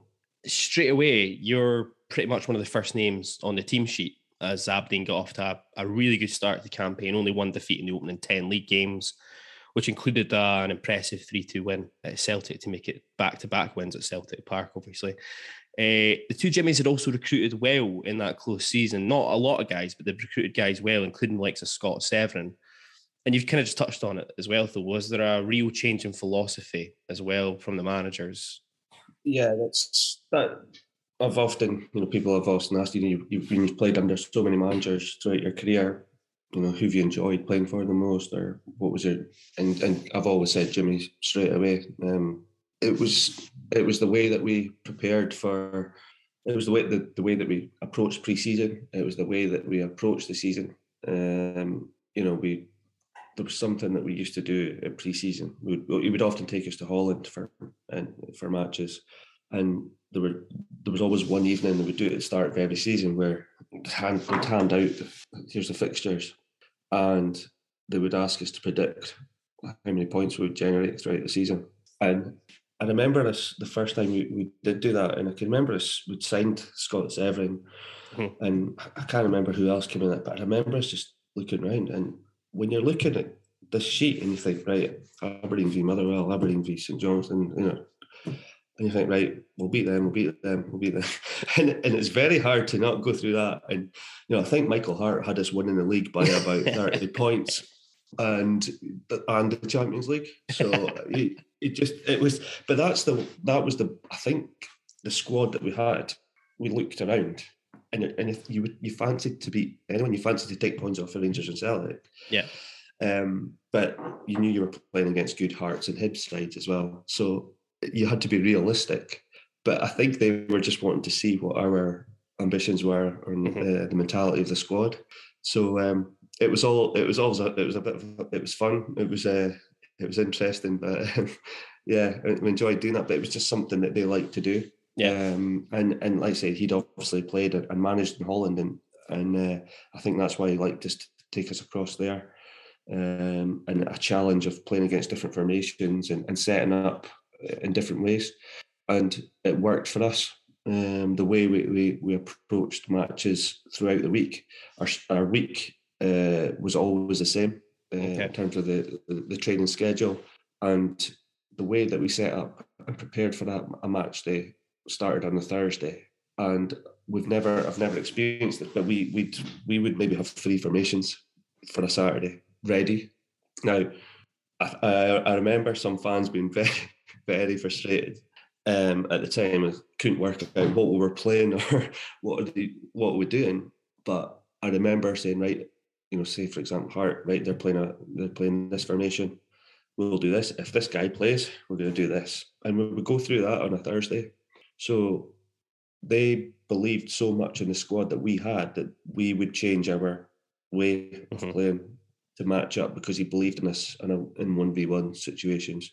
So we were very prepared, and, and even on, and, and then when it came to Saturday, if the other team, looking at the other team as they're to kicking off and try and work out the formation, and we would change within five minutes our formation. So people found it frustrating, but we knew what we were doing. I thought it was very clever, and he and he, and he was believing in his players. Jimmy's tombola, as I think we used to refer to it back in the stands, just like, who knows what he's way to pull out the hat this time. Um, yeah, we had a we had a group of players that would. There was maybe eight players, seven, eight players that would continue to play, yeah. which doesn't always happen now with larger squads, and you know you hear about squad rotation and everything. But I think to maintain consistency, but I think he just believed so much in the players that we had that he fancied us against most teams. And that's going to have a positive impact on the players as well when you see a manager who's got that belief in you, that it's not just this rigid, we just play four two three one every week, because that's where I think you can play. Yeah, absolutely. I mean, how many, well, how many, you know, you'd see Seve playing centre midfield one week, then Sweeper at the next. Yeah. You know, we had to have players man market. I was often put on man marking roles. Um, and then I'd be playing left, left wing back, left wing. And I was often, yeah, we were often asked to play different positions. I, I even remember, I think we played Rangers at Pittodrie. I'm trying to think what, what game it was, but we played them. They had Thomas Bufel, I think, playing in centre midfield with them. And I think, I'm certain Richard Foster just followed Bufel around for ninety minutes. Yeah, I, yeah. He, he barely touched the ball all game, Foster or Bufel for that matter, because Foster just followed him around the, the pitch for ninety minutes and really nullified the, the threat, because Bufel was playing well, I think, running up into that fixture. Yeah, yeah. It was one of those games where you actually, as a fan, because we used to sit up at, at that point, we were sitting top deck of the Richard Donald. So from mm-hmm. a... from a, being able to see everything that's going on on a pitch perspective, was brilliant. And or for for tactical geeks like me, it was brilliant to watch. And it was just, it was one of the first times I think I've ever really properly seen a proper one-on-one, man-on-man situation for ninety minutes. Yeah, I mean, I, I was saying, I, if I was asked to, I was often, if, if I was maybe in the midfield with Seve, and I would be the one marking Stilian Petrov, who used to bomb forward for Celtic, or Paul Hartley for Hart. I, I was often, because I could sort of box the box, or um, so, and, and you know, you've got to have a lot of discipline about you um, on the pitch. And what many of us were asked to do, kind of um, different roles, um, and and just to to, to help the team. Um, and I think it's something that I, I get frustrated when I watch matches, and I. I, I don't see it happen enough. Mm-hmm. I, I really, you know, you get frustrated when you see someone running a game. And it's just, you don't allow it to happen, you know. And it, it worked for us at times. Yeah, um, yeah, it's yeah, but it was an enjoyable time to play. You know, when you're when you're preparing for matches like that, and you, you know, you know that the manager's well prepared. Um, yeah, it was it was always it was good fun at the same time, you know. The team as well, like the squad, must take a lot of confidence and belief as well when guys like Scott Severin signed for the club, because you know we'd, we'd finished ninth this season before. I think Hearts had finished third this season before. Seve was either club captain at Hearts or, or he was vice captain. I can't mind if Presley was still there at the time. He was out of contract. For him to make the decision to move to Aberdeen when he could have stayed at Hearts, or he could have gone probably down south at that point, does that just give everybody a lift as well in the dressing room? This is a guy who who's made the decision to come here rather than doing something different. Yeah, definitely. Um, And it, and it was probably the same with Barry Nicholson as well. Yeah. Uh, very similar. And then when Jamie Smith arrived, and uh, and then he started signing Steve Lovell, who's who's scoring goals for Dundee. It was it was exciting to have a, a team like that. That was just there was players you could tell they wanted to play for Aberdeen and be there. Um, so and it, and it fills you with it fills you with confidence when you're still playing in that team as well. And it's not like they're coming in to replace you; they're just coming to make the. the the squad, you know, so much yeah. stronger. Um, yeah, and, and and you know, and Aberdeen's bigger than Hearts anyway, so Look, it's of course you're going to come. You know? Absolutely, it's, it's a no-brainer, really, isn't it? Let's be honest. Yeah, yeah. Um, that first season with Jimmy, it's a much improved campaign across the board. We finished fourth. We're only denied European football on goal difference um, by by two goals from Hibs, as it turns out. For yourself, it's thirty-four appearances in total, a couple of goals. And as you just touched on, there's quite a recruitment drive the next summer. Uh, the likes of Jamie Smith, Steve Lovell, Jamie Langfield, Barry Nicholson all join. Just for you, are you? Is there any point there where you're like, shit, like these boys are coming in, and is this going to threaten my place in the team, or is it just like this gives me even more drive to to keep my place and to show I'm I'm part of this football club?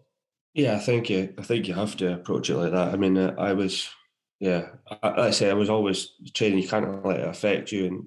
I think good players want to play with good players. Yeah. That's something that's often said throughout football. And when you see those guys come in, it's quite it's exciting. But you know, there's, there's going to be there's going to be pressure. We had a strong squad. Um, it wasn't just you know it wasn't eleven, twelve, thirty player. We had a, a strong squad. So it was like I'm saying it was very exciting. And knowing that we could we were adaptable, we were flexible with our formations. You knew that there was always if you weren't playing one week then. You, you could be back in very soon, um, and like I said, depending on, on what the other other teams were doing, um, and yeah, I said the manager often said that to us that we, we believe in you, and often said I, I can remember one of the, the the best things that that Jimmy once said to us. And I think we were at Hibs away, and I think they, they were doing well. I think we were maybe third and fourth at the time, and it was a good Hibs team as well. But Jimmy actually said to us in the dressing room, I wouldn't have one of their players right now, and just that simple line yeah. was was really. But you believed it, you know. He, uh, you know, there there might have been one or two they would, but just it fills you with so much confidence when you hear that from your manager. When Hibs were so close to us at the time, um, it was nice to hear. And so that wraps up this week's episode of the A B Z Football Podcast. Thanks for joining us. Please remember to like, subscribe, follow, or whatever on your podcast player of choice. Join us next week for episode sixty. sixty is ridiculous. Are we at retirement age yet? Um, I think we're in, well, in Craig Brown terms, we've still got a long way to go. Craig Brown was uh, sitting in front of me uh, yesterday. He's looking very well for his age. Let's put it that way. Um, How many folks were accompanying him? Was he batting below average? As oh, I believe is once a phrase once coined about our Craig. And indeed, indeed. Um, I can't possibly comment on any of those fronts. He was being thoroughly professional in his uh, club capacity, is what he was doing. Absolutely. Anyway. And going, um, who's this wanker in the olive breeks behind me? Sorry, they were cream. Um, anyway, next week, episode sixty-eight, we'll review our fixtures with Annan Athletic and Ross County, and then we'll turn our attention to the very first visit of the campaign to Pittodrie by Sevco five oh eight eight Limited. We'll also bring you part two of our chat with Chris Clark, which I think, Gav, means there's a natural point in which to potentially break the Chris Clark interview. Could very well be. I think so. I think that makes sense. Anyway, we'll look forward to seeing you then. Stand free.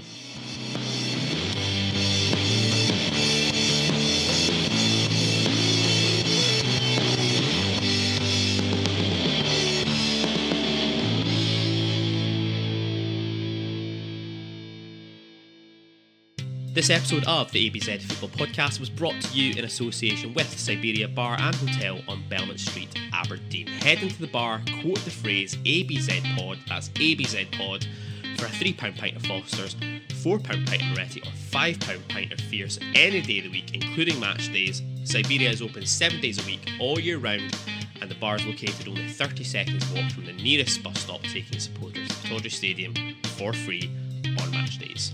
Come on, you Reds!